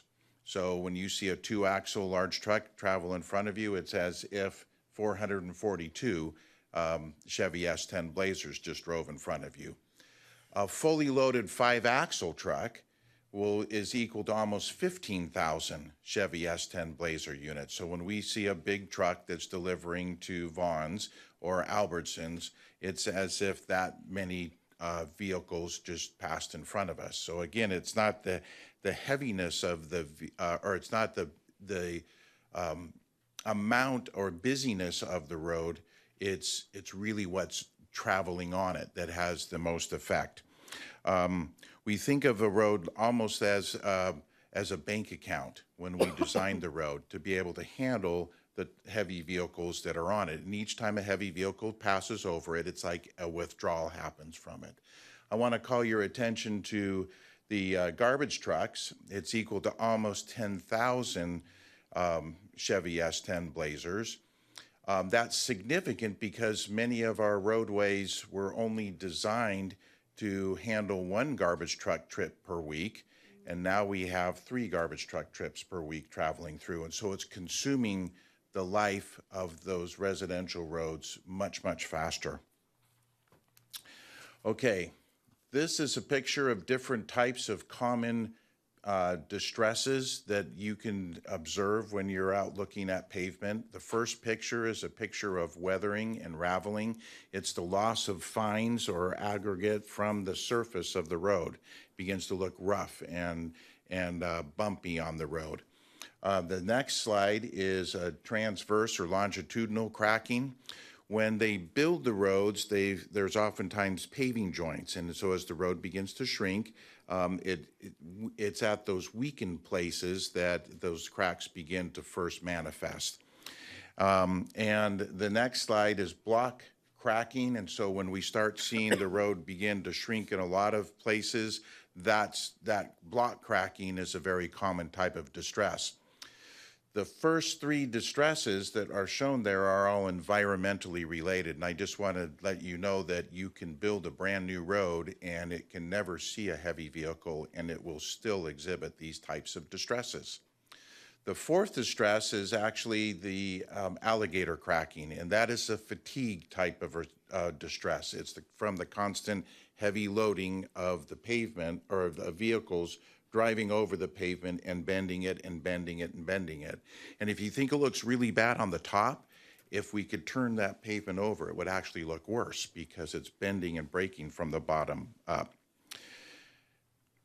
Okay, we take uh, seven different distresses and we combine them together into uh, what we call a pavement condition index. And the pavement condition index has been around since World War II uh, when it was developed to measure the condition of runways. And then since then, we use it to be able to um, talk about the conditions of our roads in California, and it's used throughout the nation. Uh, pavement condition index. It's a scale from 100 being perfectly good, no distresses, all the way to zero that it's got so many distresses it doesn't have any life left back in it. Um, I wanted to take you on a tour of, of Goleta. Uh, there's a couple of, of roads that we can take a look at just to give us a feel for different types of, of uh, pavement condition indexes. So on the left side um, is Cathedral Oaks. It was just paved last week. This is the section from Alameda um, down to Evergreen. Um, and its PCI is 100. It's in excellent condition. The slide next to it is Hollister Avenue. Um, it was actually paved um, a number of years back, but it's from South Patterson down uh, to the uh, east, to the city limit, and it has an 83. It's exhibiting weathering and raveling, and so that's why its pavement uh, condition is starting to fall. The next slide is La Patera. And um, La Patera i from um, Cathedral Oaks to Carroldale. It has a PCI of 60. It's, it's exhibiting block shrinkage cracking um, and um, weathering and raveling. And so the PCIs, the, the deterioration, the amount of deterioration is starting to add up. So the PCI is starting to come down. Uh, Castilian uh, Drive, uh, right off of Los Carneros towards uh, Cortona, is, uh, has a PCI of 36. It's in poor condition. Uh, notice all of the alligator cracking that you can see on that road. Um, and then I wanted to point out Calusa Drive uh, from Calle Real to uh, Del Norte Drive. Uh, has a PCI of, of 22. Notice how the alligator cracking is actually progressing to base failure with lots of, of pop outs and um, uh, potholes that are developing, and that's considered in, in failed condition. And then this slide just reminds us why we have paved roads um, in the first place. Okay. Um, let's, at this point, let's just review some pavement uh, basics, uh, pavement management basics that we, uh, principles that we can use um, and are used uh, very commonly. Um, and the first principle that I want us to all to be able to walk away with tonight, and hopefully like you're like reciting this instead of counting sheep if you're trying to go to sleep, and that is that we're applying the right treatment to the right pavement at the right time using the right materials. Kind of catchy, isn't it? Um, graphically, because I'm a visual learner, um, we can look at this graph and we, we see the deterioration curve again, and we understand that there's different places along the deterioration curve where different treatments are the most effective. And so at the upper end of the, uh, you'll see crack sealing, and then the, down at the very bottom, you'll see reconstruction. And just to illustrate the point of doing the right treatment at the right time, we would never take a pavement in good condition and reconstruct it. Similarly, we don't take a pavement that needs reconstruction and just put a lot of crack seal on it. In both situations, you're wasting your time and your money. Um, just to familiarize ourselves with the different types of treatments that we were talking about, this is a, a picture of crack sealing. It's just literally sealing the cracks. It's probably the single most cost-effective way that you can preserve your pavements. It's low dollars and you keep the water out. Um, the next is a slurry seal treatment. It's putting a layer of very small aggregates and replacing the fines that have been lost and oil over the road. Think of this like sunscreen for your pavements because it's protecting the pavements from the ultraviolet um, effects of the, of the sun. When pavements um, are, are, are deteriorating faster, uh, we use a heavier maintenance treatment called a cape seal. It's putting down a heavy layer of oil that helps fill the cracks. We put chips on it and then cover it with a slurry seal and uh, to provide a, a, smoother surface to ride on. Uh, it's a very um, effective tool uh, for pavements that are really at the at-risk level. Um, overlays are just simply putting a brand new layer of, of asphalt over the existing pavement. The next slide shows reconstruction when a pavement is, is there's an overlay isn't going to work, or the pavement we find is under-designed and it's and it needs to handle heavier um, traffic loading, and the traffic index is is high. We need to reconstruct the pavement, uh, and it's uh, the problem is is that's very expensive to do that, and which is why I wanted to show this slide. Um, see those gnarly teeth on that thing? Um, that's a pulverizer. And the reason why I want to show you this is because several sections of Cathedral Oaks, which was under designed when it was very first built for the amount of traffic that is on it, needed to be uh, beefed up. The sections needed to be beefed up. Well, rather than removing it all and replacing it with all brand-new material, we used this um, uh, full-depth reclamation, which grinds up the existing asphalt layer, mixes it with the base, picks up some of the native soil, and you treat it and put a new layer of asphalt over the top of it. And it's a very cost-effective, um, cheaper way of being able to achieve a, a, a sturdier, stronger road. Um, it's also very uh, environmentally friendly because you're you're in recycling everything in place, and so you're not off hauling your trucks, so you're saving in greenhouse gases and and um, and also also saving the cost of new materials. So. Um, you can pat yourselves on the back because you've done this type of treatment in, in Goleta. When you're managing your pavements, um, as long as I've been doing this, is there's only really three ways to manage your pavements when you have limited dollars. And that is using um, one of these different types of strategies or a combination of all of them together. Uh, the first is a, uh, is best first or a top-down type management style. So you take your limited dollars and you focus on that upper end of the deterioration curve and the treatments that need to be done there. You ignore everything else on the pavements. That's not sustainable because you'll have a whole bunch of good pavements and a whole bunch of really bad pavements and, and nothing in the middle. Uh, or you can take a worse first type of management approach, which means that you line up all of your streets and you look at your PCIs and you rank them from the very worst to the very best, and you just keep working on the list of, of the worst ones. The problem is, is you're dealing with the most expensive treatments when you're doing that. And so um, it, it really means that all of your whole system will fall into the worst first category. The best type of an approach is a critical point management style approach, which is the, the style that, that Goleta uses. And um, again, I'm visual, so I have to see it in graphical form to really understand it. So there's our friend, the deterioration curve.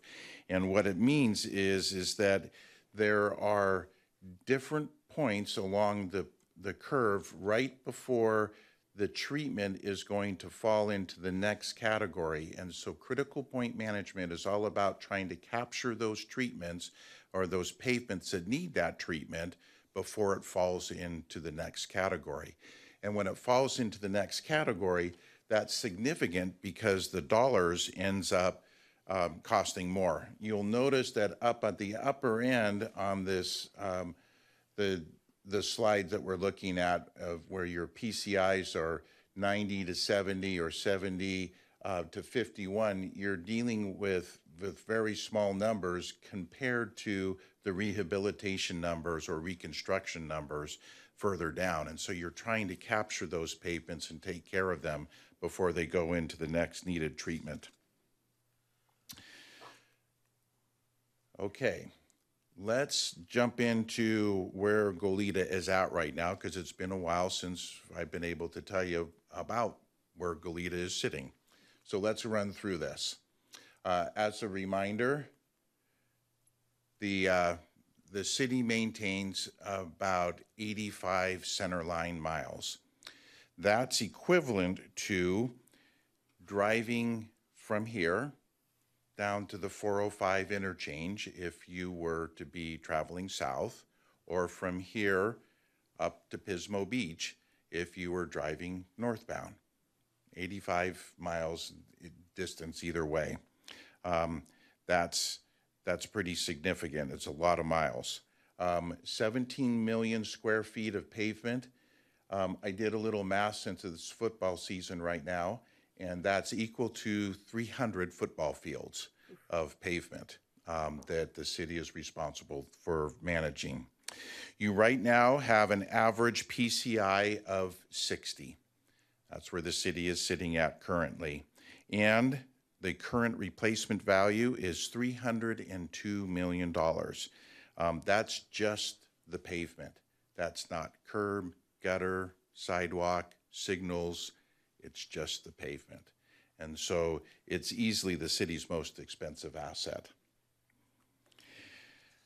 Um, This slide shows the uh, breakdown by functional classification. And um, you'll notice that your PCI for, average PCIs for your arterials are, are much higher than that of your collectors and residentials. Um, It's, I just want to point out that it's good management to focus on your, uh, focus your, your dollars when you have limited dollars on your most used roads. So that's a um, very common approach. Okay, this slide shows all of the city's streets and the uh, pavement condition by color. And so uh, roads that are in better condition, 100 to 70, are shown in green. Um, Pavements that are, have a PCI between 69 and 50 are shown in blue. And then pavements below 50 um, are, are shown in yellow, orange, and red, red being the very worst um, condition or the failed condition. And I believe that's on the website too, isn't it? Not yet? Okay. Um, Let's review some funding, um, just to provide context for the rest of our discussion that we have here.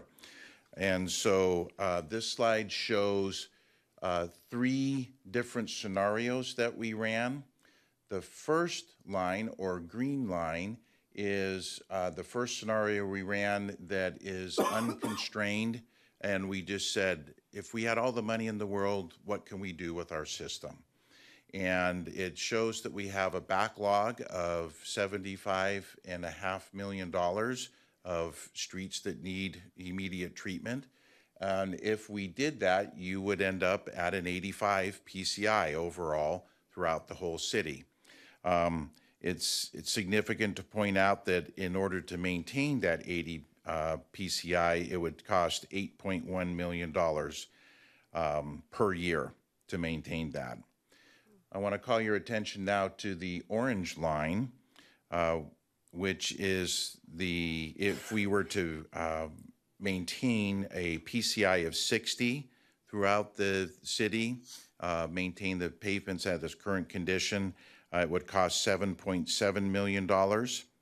And then if the city spends zero dollars on pavement over the next 10 years, they can expect the PCI to drop to a 35.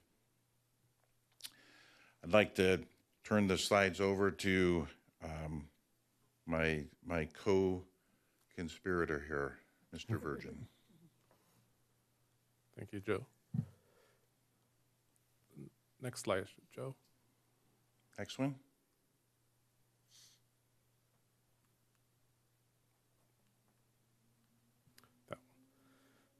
This shows the work that has been completed for the 2021 and 2022 pavement project. The 2021 pavement project is highlighted in purple. We repaved 3.8 centerline miles for the 2021 project. The 2022 pavement project highlighted in pink. We repaved 4.7 centerline miles. This represents 10% of our system that we have been able to treat in the last two years. This map shows the repaving work that has taken place on Cathedral Oaks from 2017 to 2022. Note that the green highlighted segment of Cathedral Oaks is included in the 2023 pavement project. The limits of the Cathedral Oaks green segment is from Winchester Canyon Road to Evergreen Drive. The type of treatments that we have performed on Cathedral Oaks from 2017 to 2022 is the following mill and fill, full depth reclamation, and slurry seal depending on the structural requirements. Now I'll turn it back to Mr. Ryrie. Okay, thank you, Mr. Virgin. Let me go up to this slide because I don't want to miss this one. It's an important one.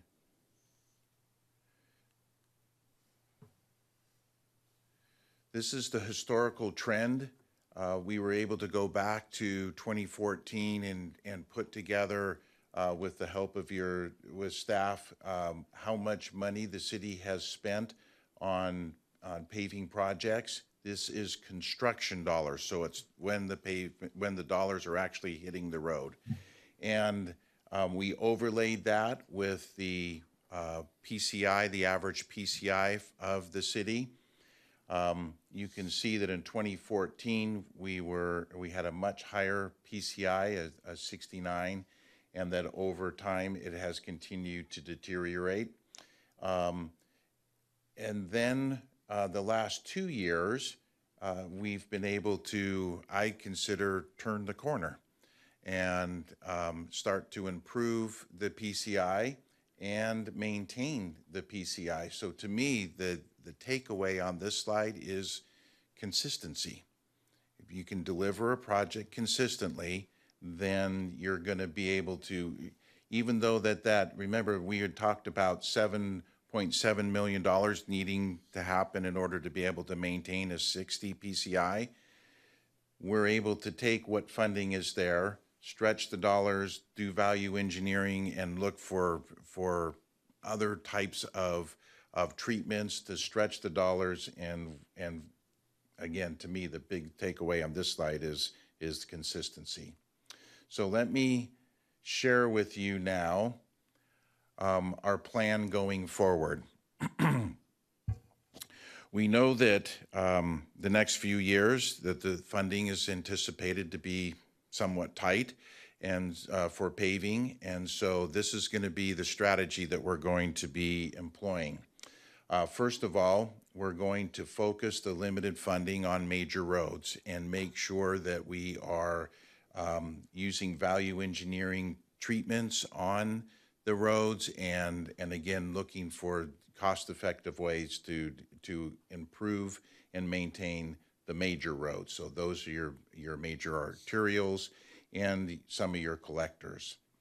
The second uh, point that we want to point out is, is that we're going to adopt a stopgap or, or um, a hold-together type of an approach on residential and collector streets. Um, We're going to be focusing on the worst first, um, with the idea that we want to perform treatments that are intended to keep the pavements in serviceable but safe condition.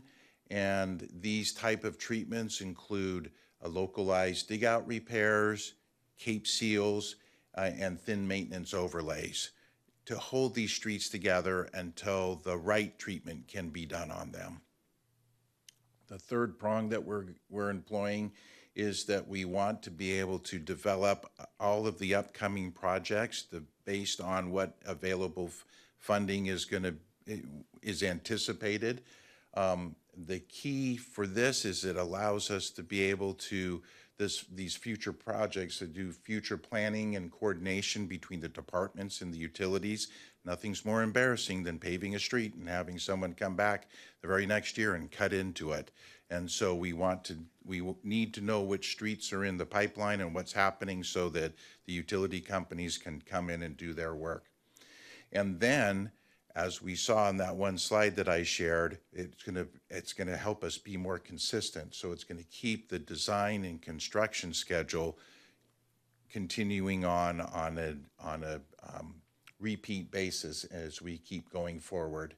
And then the fourth prong is, is we want to track the, the system. We want to know what's happening with the, with the paving conditions and, and the cost. We've seen costs go up significantly in, in the last year plus where, where inflation has driven all parts of construction up quite a bit. And so, oh, and this, so, so this strategy, you know, if I could not push so many buttons. I'm going to lose my button license here. Okay, so this strategy, the highlights of it are going to keep your major roads in good condition. Um, These roads are the most used and they're vital for the city's economy. Um, We're going to keep the worst streets in town serviceable and safe um, until the correct treatment can be performed. And then we're going to keep the delivery of projects organized and consistent. And as we pointed out, that's, um, there's value in that. Okay. I'll turn it over to Mr. Virgin. These are the candidate streets for the future pavement project based on anticipated budget. The 2023 pavement project base bid includes finishing Cathedral Oaks from Winchester Canyon Road to Evergreen Drive, also Caluso Drive from Calle Real to Del Norte Drive, and lastly Phelps Road from Pacific Oaks Road to Storke Road. We are also asking the contractors to provide pricing on the alternates that we will present to council depending on the bid prices. The alternates include slurry seal on Carroldale Place, Carroldale Lane, and Hollister Avenue, a mill fill on Dearborn Place, and North Fairview Road from the 101 to Calle Real. Lastly, localized digouts followed by a microsurface on Storke Road. Please note that tonight's pavement item includes staff recommendation to council to approve the plans and specs and to authorize staff to advertise uh, for notice of inviting bids for the 2023 pavement project. Thank you for your time. This concludes our presentation. Thank you. Okay. Questions? Sure. Councilmember Kasdan. Yeah. um, So first, you had showed the graph with the uh, PCI, the decline of PCI. Is it essentially, we started at a 69 in 2014, and we're at 60 now? And is that largely, we underinvested over the 10-year period, and that led to the decline in the quality of the PCI, of the average across the city? Absolutely directly, yes. Okay. Um, and, well, the, the, um, one other, in the next, in the slide, the slide that followed, you had shown the three, three lines that showed different paths. Uh, one was your money is no object, the other was a 60 PCI, just keeping what we have, and the third was, uh, screw it, we'll use horses. Mhm. Uh, For that first one, the um, money is no object, you ended up with an 81, I believe, PCI uh, as the end result for a total of 14.8 million. There we go. However, I understand that for us to achieve our 67 PCI target, it would be 13 and change to 13 million, uh, I forgot how much, 13 point something to hit that, 13.1? So it just seems 13.1 versus 14.8, that's, they're pretty close. And yet there's such a huge distance between the, um, the various PCI targets, one 81 and the other 67. Um,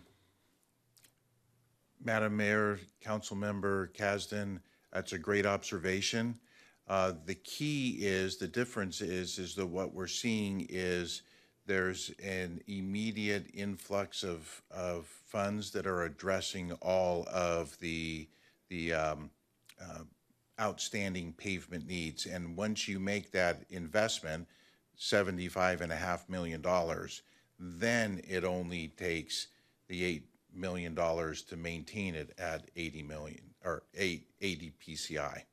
And so there's an, it assumes that you're um, making a large investment right at the very beginning. And so averaging it over the life of the pavement, which is one of the scenarios that we had run, if you were to say, okay, I'm obviously doing seventy-five million dollars worth road work is impossible. It would No. cripple No, no, no. I, I don't think, that's why, ba- that's why we have banks. Right. You know, I mean, that's, you, if this makes sense to get a loan to be able to fund something, an investment of this sort, so that our long-term capital costs are significantly reduced, that might make sense. You know, y- there's a justification for things like that. So it's not, I wouldn't sort of write off that it can't be done. Obviously, it can't be done with our current capital. Uh, But if it, you know, if there's a case to be made that it's really a big upfront investment makes significant sense, you know, it's something that we should be putting on the table. We have a ton of other things out there, and I recognize that. We have a lot of competing projects and so forth. But anytime we see, to me, something where an initial investment will really reap long-term benefits, I'm, I'm interested.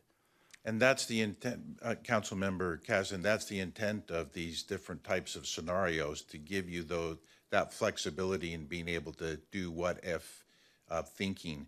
The thirteen million dollars is a slow climb going from, from the um, sixty PCI up, up, up until we get to the, the uh, council goals. So using current funding amounts and just trying to keep it at a 13 million-ish Mhm. level, and that's why it doesn't go much higher, even though the annual average turns out to be fairly close. So if we were able to come up with a big upfront investment, it, over the 10-year cycle, it could be much cheaper. Then it could be down to 7 million a year on, on a 10-year average. Is Mhm. that right?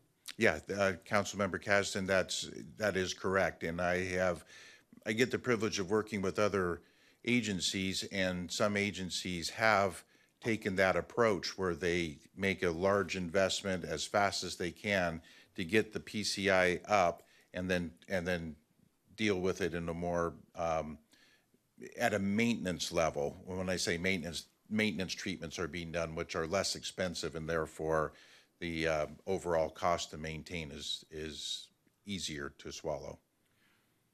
Well, that's certainly very intriguing to hear. Um, I had one other question. The seven point seven that we had in the budget, before inflation hit, before we saw this rapid escalation of costs, was that expected to get us to the six point, the sixty-seven PCI target? Yes, using the, the, the costs that, that we had um, based on, on the um, bids that, that were received and using those numbers uh, to project forward, yes, that, that, those were the numbers. And then we saw what happened with inflation and everything went up. And it wasn't just inflation, there was also, I would point out that there was some regulations that also uh, were imposed uh, that affected the, the construction costs. For instance, for instance, um, um, independent truckers, uh, where in the past, if they were an owner-operator, they could pay themselves whatever they wanted to pay themselves. Well, the state came out and said, no, no, no, no, you have to pay prevailing wages to yourself. And so that raised up a lot of trucking costs. And so it was little things like that that we saw that added to the overall cost. The cost of materials eh, has been going up, but it isn't, that isn't what is driving it. It's, it's some of the other items that we're experiencing. Are there any cities, you know, nearby cities that actually restrict some of those larger, heavier vehicles, which I assume really uh, degrade roads? Um, Is that d- in any of our adjourn- adjoining cities? Is that something they've done, or is In- that some, have we ever, is that wise policy? Uh, Councilmember Kasdan, um, I can't think of any in, uh, Santa Barbara County. Um, I know in Ventura County, there's, uh, the city of Oxnard has, uh, restrictions on certain roads. I know in other cities, I have seen designated truck routes be, be used to where when there's trucking, the, the trucks are only allowed to be on those, those segments. Therefore, the roads are, are designed to handle the, the loading and, and not be spread on those roads that have, that can be more impacted by under, be, by being under design. Yeah, okay. All right, those are my questions for now. Thank you. Uh, Mayor Pro Tem uh, Reyes Martin. Thank you. I have just a couple of questions to start, and I, I really want to thank staff for bringing this forward. It's such great information. Um, it's a way to be very transparent with the public about what has happened and what we plan to do and what the investment has been. We get, I get a lot of questions um, of, from residents in my district about the state of our roads. So this is really helpful. And I'm also a visual learner, so I really appreciate all the graphs. Um, one thing that I'm trying to um, make sure I have correct, because there wasn't a slide about um, budget or funding. Um, so the slide that we have up right now says 7.7 million on average to stay at 60. Um, so do is that what we are currently budgeting? Is 7.7 million a year? Mayor Pro Tem Reyes Martinez, sorry. So currently, we, in our staff report, we have budgeted approximately 5.14 million for the work to be done for construction. And we're estimated, um, starting next year, we should have approximately 6 million to do design, construction, construction management, and environmental. Thank you. Um, so I think what I'm trying to, you know, then get at is we are not even getting to that that 60 of maintenance. Um, and so I think that is a really important policy and budget discussion that this council should have. Um, you can see from that graph of the, you know, inconsistent investment, um, what the effects of that are. Um, and I think that we absolutely need to be more disciplined, perhaps, about making that annual investment um, just to try to get to 60 um, is what we're really talking about right now. Um, I also appreciate the questions Councilmember Kasdan asked about what's possible um, or to even consider like a large investment to try to get us to a better place because things are not going to get better. Um, they're only going to continue to deteriorate. Um, and I keep hearing over and over that it is the city's most expensive asset, um, and it is deserving of more consistent and higher investment. And I would 100% support that. Um, the other question I had, you know, I, I really appreciated the information about the weight of the vehicles, and something that I've read um, about is electric vehicles. Um, and I don't know that we have data on what share of vehicles in our city are electric vehicles, but I would assume that that share is going to continue to increase. Um, and electric vehicles are much heavier than gas vehicles. So is that something that we should we should start to consider? Or is that something that in your field you're you're starting to take into consideration? Uh, Madam Mayor and, and Councilmember um, Reyes Martin, yes, we are grappling with, with the electric vehicles on, on a couple of different levels. Um, right now, we have um, a gas tax that's, that is pay at the pump, and uh, that is a use tax, and it, you know, in my mind, it's always seemed pretty fair. You're using the road, you're paying more gas, you know, you, so you pay more.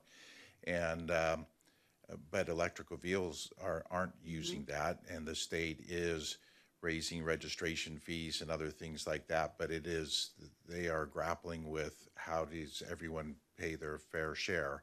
And yes, um, electric vehicles and buses are significantly heavier than their counterpart gas vehicles. And, and what that means is, is that we're having to um, design the roads to be more robust if we're going to get the, the life expectancy out of them, which equates to having to spend more money on the roads.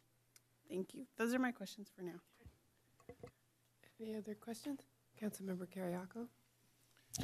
Uh, Thank you, Madam Mayor. Um, One of the fun things of- about this job is we also get to go and like look back at previous reports, and you can find them really easily in the Granicus app on our iPad. Um, One of the things I found interesting was when we had what was only a six-page staff report in late 2021, uh, going into the 2022 pavement uh, plan year, we were estimating that we would only contribute $730,000 from our general fund towards the pavement program. For the uh, fiscal year 21, 22 adopted budget, the, the dollar figure that I saw in the report at that time was two million six hundred and forty-three, two million six hundred forty-three thousand eight hundred twenty-two dollars. Just by contrast, our general fund contribution for 2023 is two million six hundred three thousand seven hundred twenty-nine right now.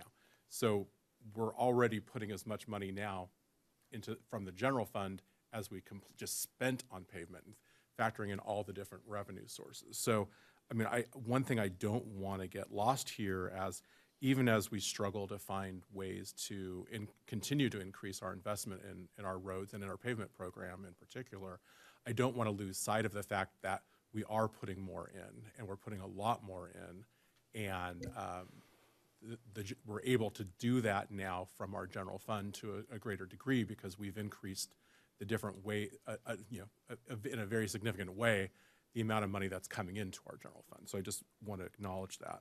Um, but now a question. Um, at the beginning of the presentation, you, you talked about a weighted average for our collective pavement. Can you talk a little bit about what is a weighted average and, and how is it weighted? Like, how did you get to 60 PCI? Um, Madam Mayor and, and Councilmember Carrie. Carriaco. Carriaco. I, I almost, it was coming out, but it wasn't all the way there. Um, it is, um, a weighted average is, is based on looking at the, uh, we do it weighted on pavement area. So, um, the best way to think of it is, is it's not like a straight average. So if we have, I'm gonna make it real simple, just one single road. And, and the road is, is, um, is, half of it is, is, um, zero, and the other half is at hundred, it's gonna average and be fifty.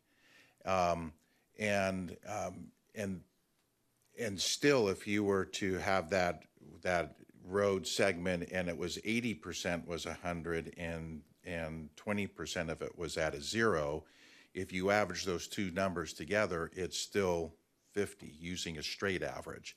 So what we're trying to do is with the weighted average is we're looking at trying to break it down and account for how much pavement area is at the zero and how much pavement area is at the hundred. And that's what we refer to as a weighted average. Um, Does that help answer your question? It, it does, thank you. Okay. Um, my next question, I'm looking for, um, sorry, I'm looking for a particular slide.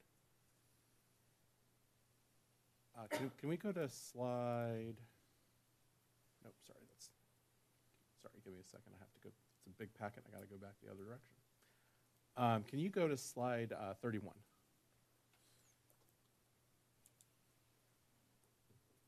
So I think this is a, a really important slide to kind of just, it kind of just encapsulates where either A, our investments are, have been, or B, where, where have we been able to maintain higher versus lower uh, conditions within the different categories.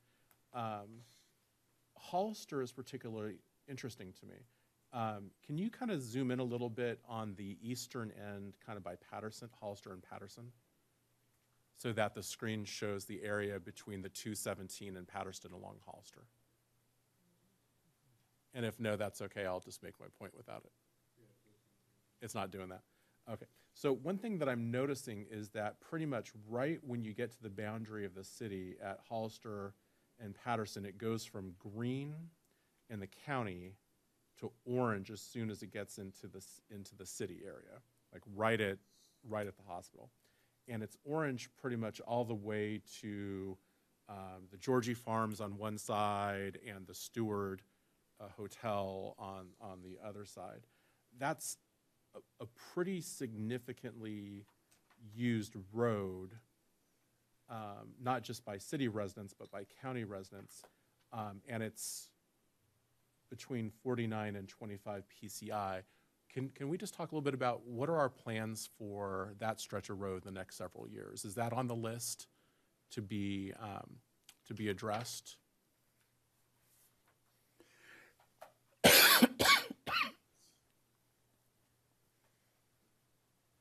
county can pay for it.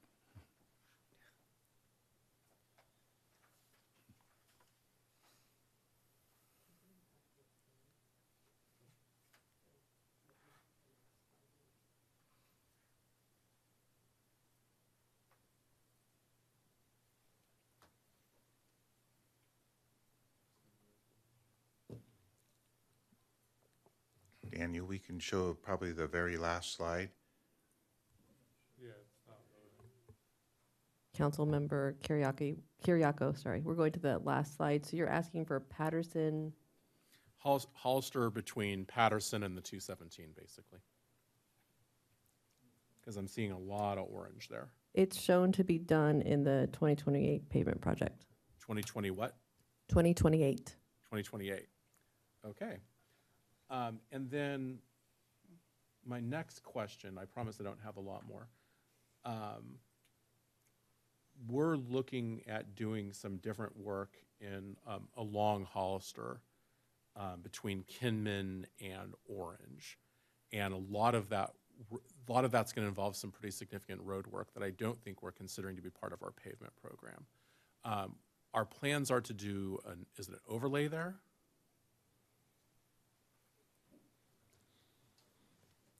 And I, I promise I have a nexus to the pavement program. Uh, No worries. Um, Mayor Perotte, Councilmember Kyriaco, uh, you're referring to our um, Project Connect and our interim striping project. And with uh, Project Connect, there are portions of Hollister that get repaved, both uh, from about the 217 to, um, to Kellogg. So that section gets repaved. And then also from uh, Kinman West to uh, Fairview is where we're intending to repave Hollister as part of the interim striping project. And one of the things we're looking at with the interim striping project, as the council's aware, is that we are uh, negotiating that with our contractor that um, won the uh, Project Connect uh, project.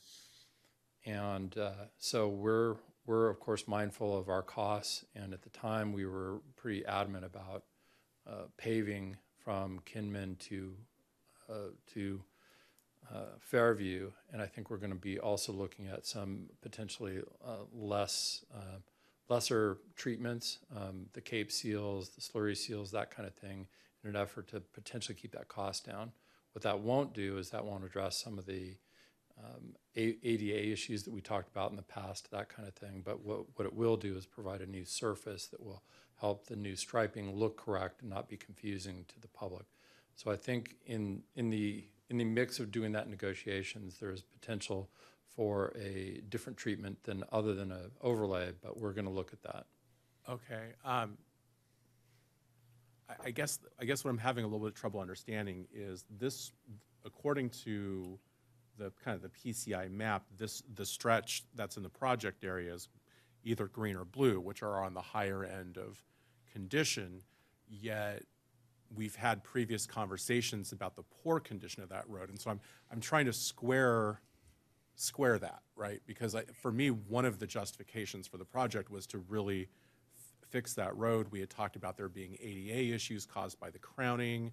Right. um, The deterioration of, of the road, we talked about, you know, you can pay, pay a lot now or you can pay a lot more later. And that, when we, when we had that conversation at council, part of that conversation had to do with that, that stretch of Hollister. So I'm just, I'm trying to understand, so is there new information about the condition of the road or new technology available to us that leads us to be able to have a more cost-effective uh, solution for that part of Hollister in terms of the, fixing the road?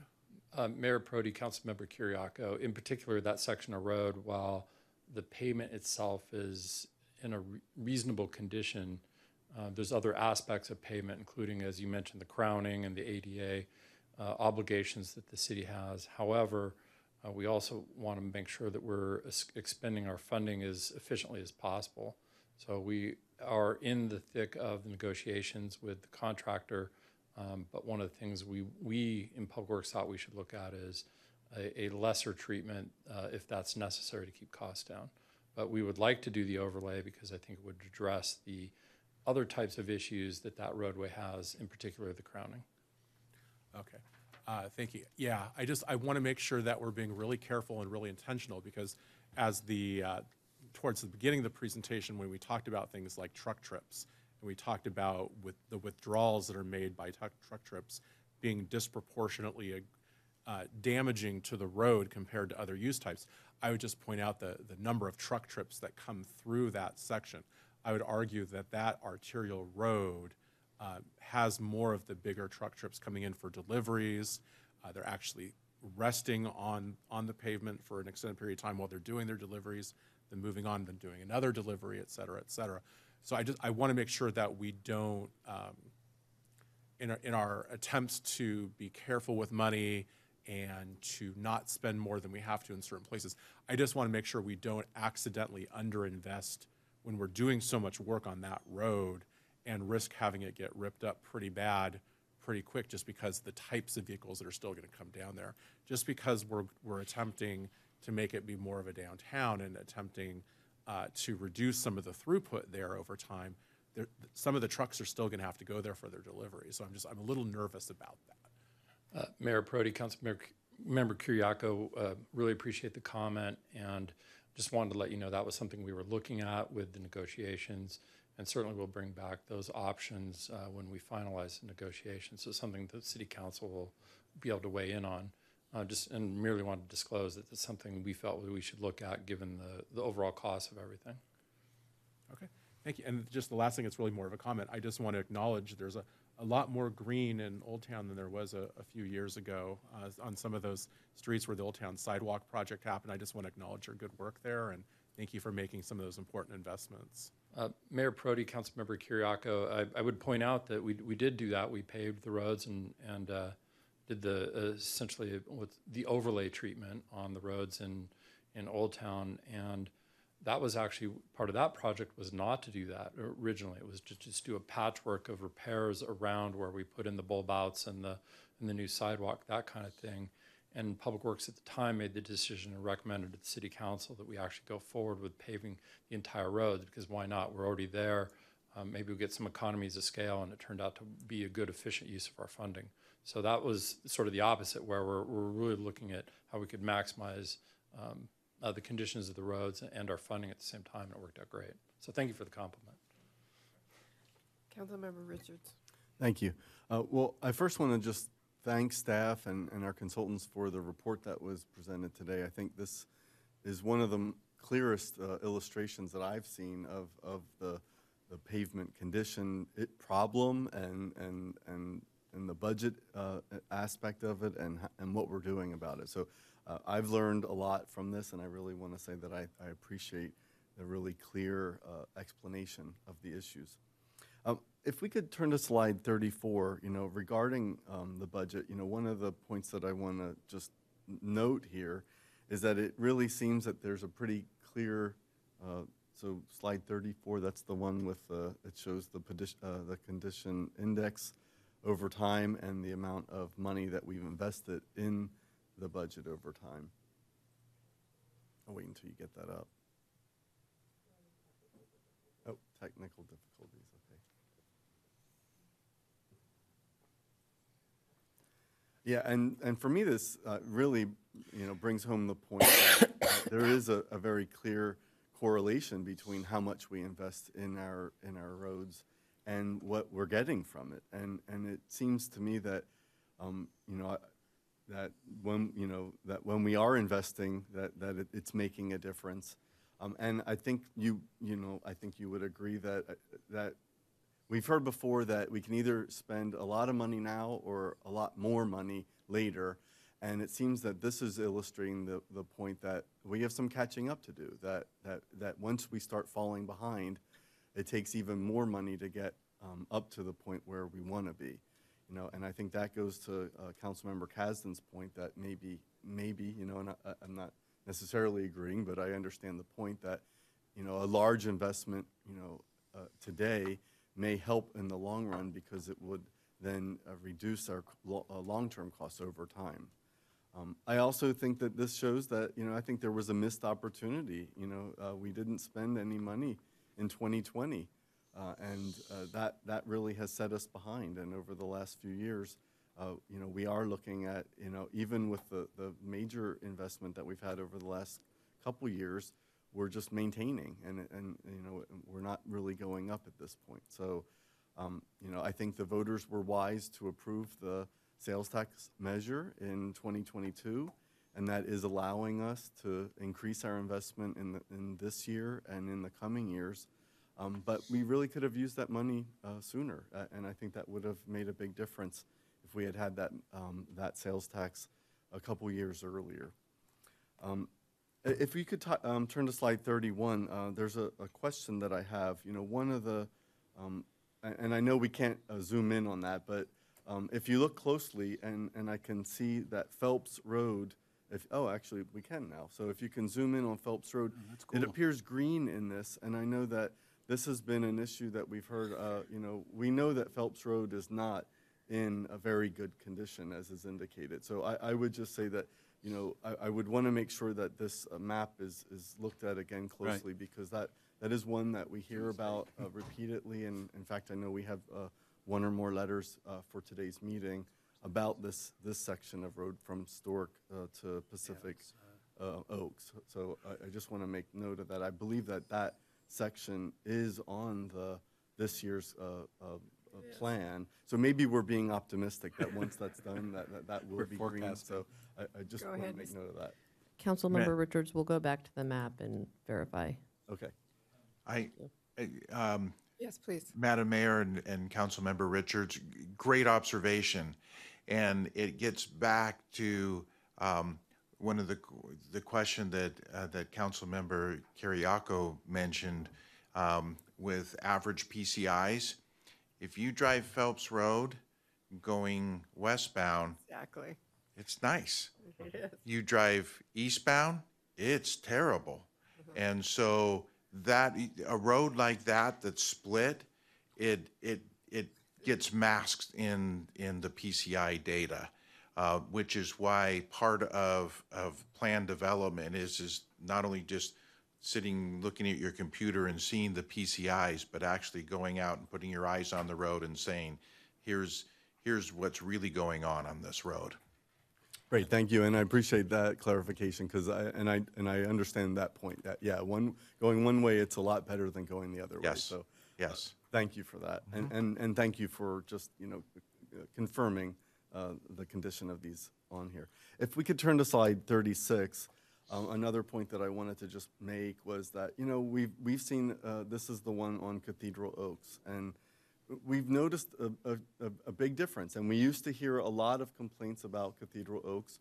We still do, but now they're, they're uh, limited to just the section that has not been completed. And so, um, as was noted, you know, the city has made a major investment, and, and m- much of this area of Cathedral Oaks, as we heard, was, was not um, built to today's standards and to, you know, to the, the current conditions that, that, uh, of the traffic that is on there. Um, and and the, the improvements that we have made on that have been major, you know, reconstruction of, of, of much of the portions of that road. So we're hopeful that that will, moving forward, you know, last us a, a- longer amount of time. And, and I'm hopeful that after this uh, latest section is completed, then, then we'll have a, a, a very, a, a road in a, in a, in a really good condition uh, for the entire length of the city. So I just want to make note of that. I also want to note also that on slide 30, uh, 39, to Councilmember Kyriaco's question, it appears to me that, uh, that that section that he was concerned about on Hollister Avenue from Patterson to 217 is actually uh, scheduled to be done in 2026, not 2028, if, I- if I'm correct? Okay, okay, very good. Well, glad to share some good news with you. Okay, all right. Moved, moved up two years. like Yeah, that. look at that. Okay, thank you very much. Mayor Pro Tem. Thank you. Um, maybe one of my last comments here. Uh, you, I imagine staff wanted to avoid um, council quarreling or lobbying for particular streets. Um, because the reality is we could all do that. Um, and the reality is there's a whole lot of orange everywhere um, in the city. Um, you know, I know we all have streets that we hear about most often. For me, it's Berkeley, and I know that that's not on this list.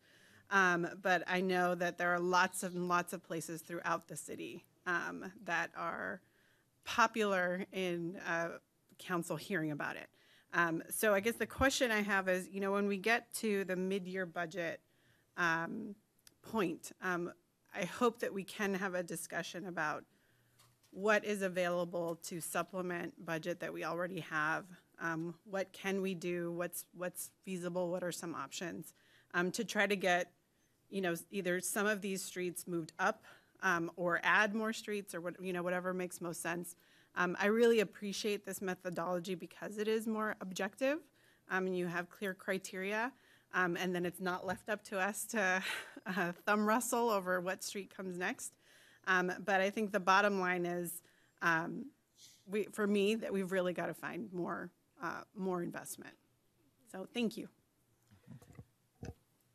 Madam Mayor, if I can just clarify a point I think I heard, and I think I know what you intended. You said mid-year, but I think you actually meant mid-cycle. Mid-year is going to be in February. We're not going to have a lot of new information, but when we come back in May and June, uh, yes, to your point. Thank you. Councilmember Kasdan. Yeah. um, So first, just an observation that um, comparing how we're doing to 2021, it's a little mischievous because it was a recession. And you, you, we can give ourselves a pass on our underinvestment in that period because, you know, it was tough budget years. And uh, so we're not that, we were not that egregious in those years. We were using it for our party fund or something like that. Uh, So that's not to say there's some progress, but I think we, first of all, to go to Councilmember Reyes Martin's point, we aren't at 60. We don't have it- the investment adequate to hit 60 right now. We're under-invested even for that level. That, we've got to get, uh, you know, I- we've got to get to that. We just passed the sales tax. We just passed the sales tax, and we should at least be able to hit the current level, let alone the actual target that we have created. Uh, So I would think that should be somewhere to find that money to get to that point. Um, I mean, yeah. I was, the, could you, at some point, the 67 target, that, was that a legislative action, a resolution on our part? All right, so then we have a, a stated policy position. When, at some opportunity, we should see how to get there. Whether, it might be a cost that we're not willing to bear. You know, it might be that too many items that we think are essential or critical are, are, uh, would have to be sacrificed, and we don't want to take that. But at least we should see what it is and, and be in a position to make that judgment, because we have a policy document. We stated it.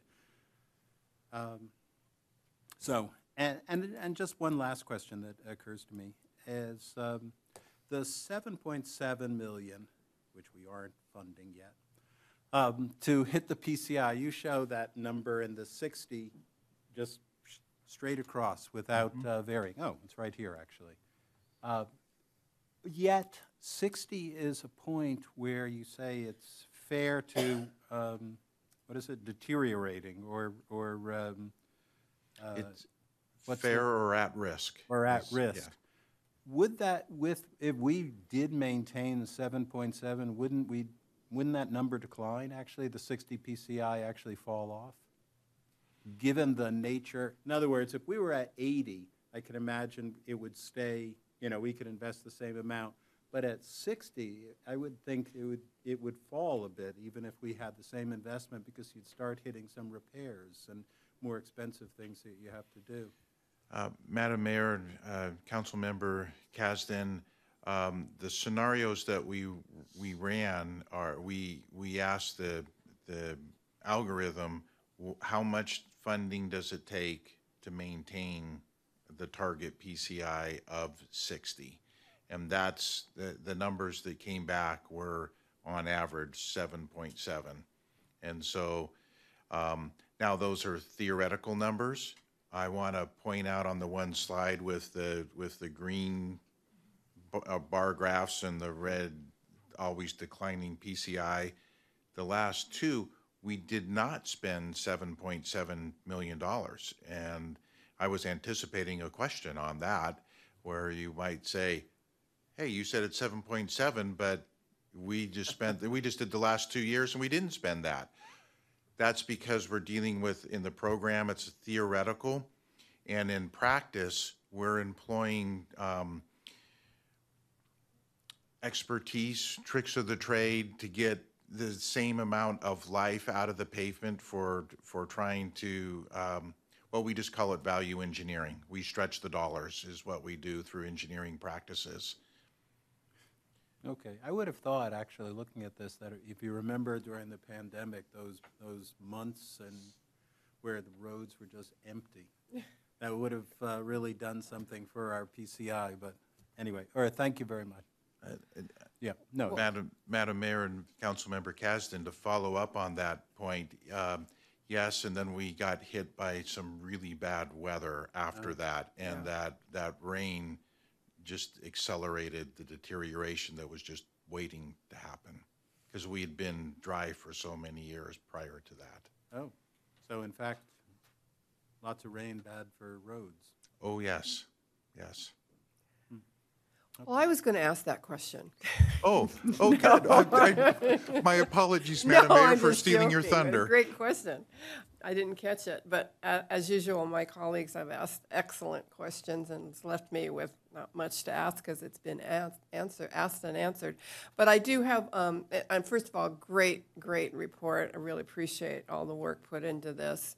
Um, I wish there were, and I hope more people are watching this because it really explains that. Because we hear often how, you know, we're not putting enough money, we're not doing enough, but you look back on what we have done, and yes, we're not exactly where we want to be, but um, we're ta- talking about how to get there.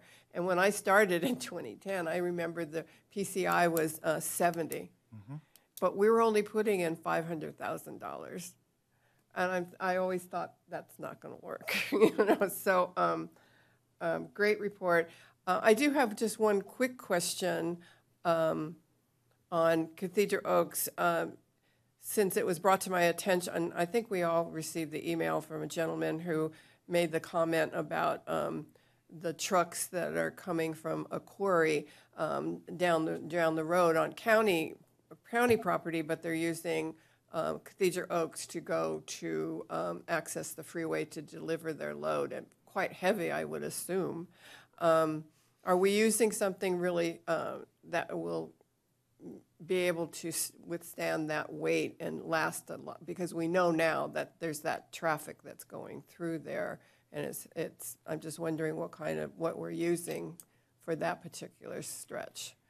Uh, Madam Mayor, I can answer that for you. Um, The, and let's go back to our bank account analogy, except we're not going to use dollars. We're going to use an engineering term called an equivalent single axle load. And so that, that's the measurement. And if you want to have lunch or a coffee or whatever, I can really get into the Yeah, I details bet of you that. It's can. super exciting. No Anyway, doubt. um, uh, the kind of stuff that you just sit at night and go, ooh, that's fun. But anyway, an equivalent single axle load is a way to equate all of the, the um, different weights of vehicles. And we use it all the time to be able to describe that. So a, um, uh, the, the road initially, Cathedral Oaks, was designed to um, a, a traffic index of seven. Um, That equals a bank account of 121,000 ESALs. Each time one fully loaded truck goes by, um, that's legal, 18,000 pound axle weights, um, it is a, um, it's a withdrawal of, of about four ESALs. And so you can see that if you were to divide four into 121,000, it's not going to last that long, and which is why Cathedral Oaks was falling apart. Um, we are now designing that to a 9 TI. A 9 TI is equal to 1 million ESALs. And so the bank account is much larger, and it's, so it's, its life expectancy is, is longer. Oh, Does that help answer Yeah, the it does. question? It does, thank you. Okay. Um, Well, I'm going to see if we have any um, questions from the public. If there are any members of the public that wish to speak, would you please use the raise hand feature? We do have one paper comment, um, request to speak form from Kim Stanley, followed by Michael Isa on Zoom. Hello again, Mayor Perotte and council members. Um, I am representing MOVE Santa Barbara County tonight, and it's fortuitous that this discussion happened on the same night as e-bike awareness week because wow, what could you do with that money? Future thinking. Are you thinking what I'm thinking? More bike lanes, more people walking, micro mobility. Um, that's not my main point, but um, my our main point tonight is please do whatever you can to make residents safer when they walk, ride bikes, and use transit. We need safety enhancements along all roadways, and the least expensive and fastest way to implement them is during repaving projects. Please take all opportunities after resurfacing roads to add buffered bike lanes, protected bike lanes, high visibility crosswalks for improved pedestrian and bike safety. Storke Road south of Hollister affects UCSB students and also families who attend Isla Vista Elementary. Sections of Los Carneros approaching the 101, those overcrossings are a barrier to biking. Can something be done with paint and bollards? Cambridge and Princeton are near Kellogg School. Is there anything that can be done to increase the safety of families traveling on those streets to get to Kellogg Elementary? These are the kinds of questions we hope you will ask yourselves before you pave the roads again in the exact same formation that they've already been paved, which does not encourage more people to walk and bike to their destination. When people feel safe to walk and bike, the city will save millions. Thank you. Thank you. Mr. Ebeling, did you want to respond to any of that? Because I saw you shaking your head over there in, uh, in approving. yeah, um, Mayor Perotte uh, and council members, uh, a couple thoughts came to mind with that comment from Kim, which is great. Um, uh, first, that if you look at some of our past pavement projects, almost all of our pavement projects, we have taken the opportunity to do some restriping, buffered bike lanes, that kind of thing. And so we do always look for those uh, opportunities, not just pavement projects, but all our capital projects that involve roadways. So we are constantly looking at that. And I think uh, we are in, in the thick of preparing a update on our bicycle and pedestrian master plan for the city council. And I think we, we will definitely be talking about some of those types of accomp- accomplishments in that presentation to really show how uh, we, we do take those opportunities with all the different projects, including pavement projects. So um, a good example of that is um, uh, Cathedral Oaks from uh, say Los Carneros uh, east to Fairview, where we, especially behind um, uh, the Coom, oh, gosh, Goleta Valley Junior High School, um, on on Cathedral Oaks, where we reduced it from uh, uh, one two lanes in each direction to one lane in each direction, and added significant buffered bike lanes. So that's a good example, and we've been doing that in many locations throughout the city, and we will. Uh, it's it's a great way to do that, and we always will. Okay, great, thank you. And our next speaker is Michael Isa. If you can please unmute yourself.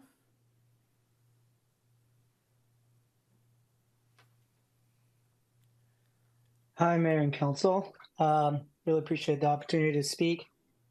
Um, and uh, really do appreciate the work that Public Work has been doing to uh, address uh, some of the improving some of the bike infrastructure when they do re- repaving. Um, what what I'm going to give the council tonight is is is really a win. What I what I think is really a win win, which is something you guys don't get too often. So I hope to give you guys a win win, and and uh, what I want to emphasize is the use of bollards when we do um, uh, a, a repavement project. So these bollards are just an added physical separation between uh, pedestrian and bike lane infrastructure and road u- and and, car users, uh, vehicle users. Um, I, I haven't seen that being implemented in the projects, and I, I think it's a very effective, very cheap, cheap, cheap way to increase safety for uh, the road's mo- most vulnerable users. So I want to, I want to um, ask that Public Works please consider those types of features when doing a repavement project. Uh, I think these things are pretty cheap to buy, pretty cheap to implement, um, and I think it's a real win-win because basic, you know, the bottom line is there's there's just never enough money for safety. And I think this is a very cheap way and effective way to improve safety for road users. Thank you. Thank you. If there are any other members of the public wishing to speak, would you please use the raise hand feature and I will call on you? And there are no responses. Thank you. Okay, Councilmember Richards? Thank you. Yeah, I just wanted to make a comment. I, I appreciate the public comments about the improvements to bicycle and pedestrian infrastructure. I was one of the people who asked for the, the report that we're going to receive. I believe it's on February 20th, if, if that schedule holds, um, for an update on the bicycle pedestrian master plan to find out, you know, the progress of what we've been doing. Uh, I know our Public Works Director pointed out that, you know, that there have been some improvements, and um, I, I, you know, Cathedral Oaks is one of the great examples that there is a, a bicycle lane and a, and a separate, a separation, not with bollards, but with some paint at least, so that there is some physical difference, uh, you know, uh, distance between uh, where the traffic uh, is and the bicycles are. So I think that does improve the safety. Um, I, I, I think there, there are a number of other uh, improvements that have been identified in our pedestrian, uh, bicycle pedestrian master plan where we automatically will make these improvements as we repave and, and, re, and do th- certain things. I did want to ask our public works uh, staff to respond to that issue of the bollards in particular. And, you know, I know that we have like kind of divide, uh, separated bicycle lanes or, or divide it. Do we include bollards in that? Are, are we adding any, or is there a plan at this point to add any on any of our streets? Uh, Mayor Perotte, Perotte, uh, Councilmember Richards, we are always looking for those improvements to meet the, the policy of the bicycle and pedestrian master plan, as you pointed out. And as you also pointed out, a good example of that is the buffered bike lanes on the newer paved sections of Cathedral Oaks, from, for example, from Los Carneros uh, west to Glen Annie. Uh, that's called a class four um, bike lane. Uh, there's four classes now of bike lanes. Class one is just a route. Class two is a bike lane on a road. Uh, actually, I'm saying this backwards. Gosh. Um, class three is the the just a route. A class two is the bike lanes, and a class one is separated um, paved um, uh, bike path essentially. Now there's this newer concept called class four, which is a separated bike lane. It has that buffer between the traveled way of the cars and the and the bike lane. We are looking for opportunities with those. We are careful about where we install the bollards. Um, we have done that in a couple locations. Um, it, they're they're challenging from a couple different perspectives. Uh, they're not as inexpensive as you might think. Uh, cars tend to hit them a lot, and so we've had to adjust to. Uh, this might sound really funny, but to a type of bollard that can take more hits from cars, but they become a lot more expensive. So, exa- for example, uh, the bollards that are on Calle Real, um, just west of Fairview. Um, uh, those bollards, that set costs uh, around $30,000 to install it, and every so often we're going to replace the whole set. Um, the other issue with that type of bollard, especially in that location, is how we do street sweeping. Um, and right now that's very challenging. Um, we need to do the street sweeping just for the sake of the street, but also in terms of our stormwater management program. And we're in the process of figuring out how we're going to street sweep around those bollards because we can't get a, a normal size uh, commercial street sweeper in there. Um, so we're probably going to do end up doing a lot of that by hand. So there's another cost on how we do it. So we just want to be careful about where we use bollards. Um, we do follow our engineering standards. Um, and there are some updated standards in the California Manual on Uniform Traffic Control Devices, which you heard uh, Mr. Rapp talked about earlier with something like red curbs, but it also does color, uh, cover bike lanes and, and other roadway geomet- geometric designs. And so we'll, we'll continue to look for the opportunities, but that's kind of how we think about it. Okay, thank you. You know, and I would just say, you know, if we think about the cost that it is uh, to replace the bollards, as was mentioned, because cars are hitting them, think about the cost uh, if there was a bicycle in the lane at the time. And thank goodness that we have those bollards, because if you can think that cars are hitting, uh, you know, drifting into the lane of uh, bicycles with a bollard there, um, they would probably be doing that more so if the bollards weren't there. Thank you.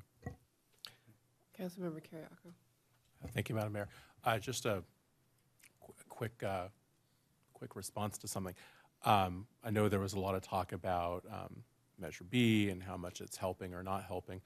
And I, I would just remind my colleagues that, um, you know, A, we delayed it, but also B, for the next two years, we're having to set aside about one million seven hundred fifty thousand dollars for the next, each of the next two years, about three and a half million total, uh, in, to meet, to be com- uh, comporting with our reserve policy. So that's three and a half million dollars that we don't have access to, and a, and a tax that took a little while to actually get implemented. So I just wanted to mention that. And then just the only other thing, I know there was perhaps some consternation or concern about my comments about um, Hollister. That was really less about a pet project and really more about the the timing of when we're scheduled to improve that pavement when we have a, a very significant uh, potential um, infusion of new car trips coming into that area um, through housing that would be sited right there that would have to use that road. That, that's what I was saying. It wasn't about, you know, my district, my roads. It's not where I was going. Councilmember uh, Kasdan. Uh, Yeah, I would just, a couple of points. With respect to the reserve policy, to react to that, the reserve policy that's costing us the 1.7 or something like that to, to put aside is no less of a policy than our PCI being at 67. And, you know, the, we shouldn't be prioritizing or saying this policy we'll pay attention to, this one we can ignore. The, having a PCI target of 67, it doesn't mean that because it's difficult, we should uh, abandon it unless we want to change that PCI target. Anyway, um, I just wanted to, uh, with uh, the bollards question, I don't know if there's examples internationally of um, sort of more attractive ones. The ones especially on Calle Real that you were talking about, they are ugly. It, it just looks like the road is always under construction. And I don't know if there are options out there. And I don't see people using it much either. That's rarely in use. But if there are alternatives that are available that are sort of more, I don't know, like swaying, swaying um, plants or something. Color them. Yeah, Okay, they could be- Bright they could be colors. Colored and, and Council rainbow-like. Member Kasdan, um, we're looking at all options for road diets and using Vision Zero. So there are other alternatives that we can use, like parked cars, then bike lanes. So we'll be reviewing several different options for that. Well, let me, yeah, okay. I, I just wanted to, I like the idea of class four bike lanes a lot. I think they have a real promise and they're especially potentially important for e-bikes. You know, where we have e-bikes, it might be that that's a lane where they should be going and it's a way to kind of figure out, rather than be in the, in the road, rather than be on the sidewalk, that might be a good place for them. But anyway, just uh, to think about. But Thank you. I- also would like to comment on the fact that uh, moving forward, I think we, you know, if we're truly going to be forward-thinking, we need to really anticipate uh, the roadways where um, the proposed housing are coming, you know, a lot of housing coming all around us. So um, we've got to keep an eye out and really, you know, evaluate that and, um, and plan for that. Okay, seeing no more speakers, please come on up. Madam Mayor and members of the council, I, I see you in the back of your minds wrestling, wrestling with, we got to figure out this, this delta and the money and, and what do we do about that?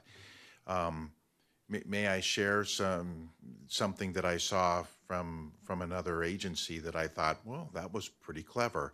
You know, there's the typical ways to, that I've seen uh, road projects being funded um, using the gas tax and then the supplemental funds that will come in will come from sales tax measures or bonds or um, or using the sales tax measure and, and bonding against the sales tax measure to get that infusion of money that Councilmember Kasdan was, was um, talking about. But I saw something the other day where a council said, we're, we're really behind. We're not spending the kind of money that we need to spend. We don't know where to get the money. How about as a council, we agree to a percentage of whatever is left over in our budget that's uh, at the end of the year, we'll take a percentage, and they took twenty-five percent of that excess funds. And um, this is a city that only was spending a million dollars a year. That's all they had, and that was, that was everything that they could put towards it.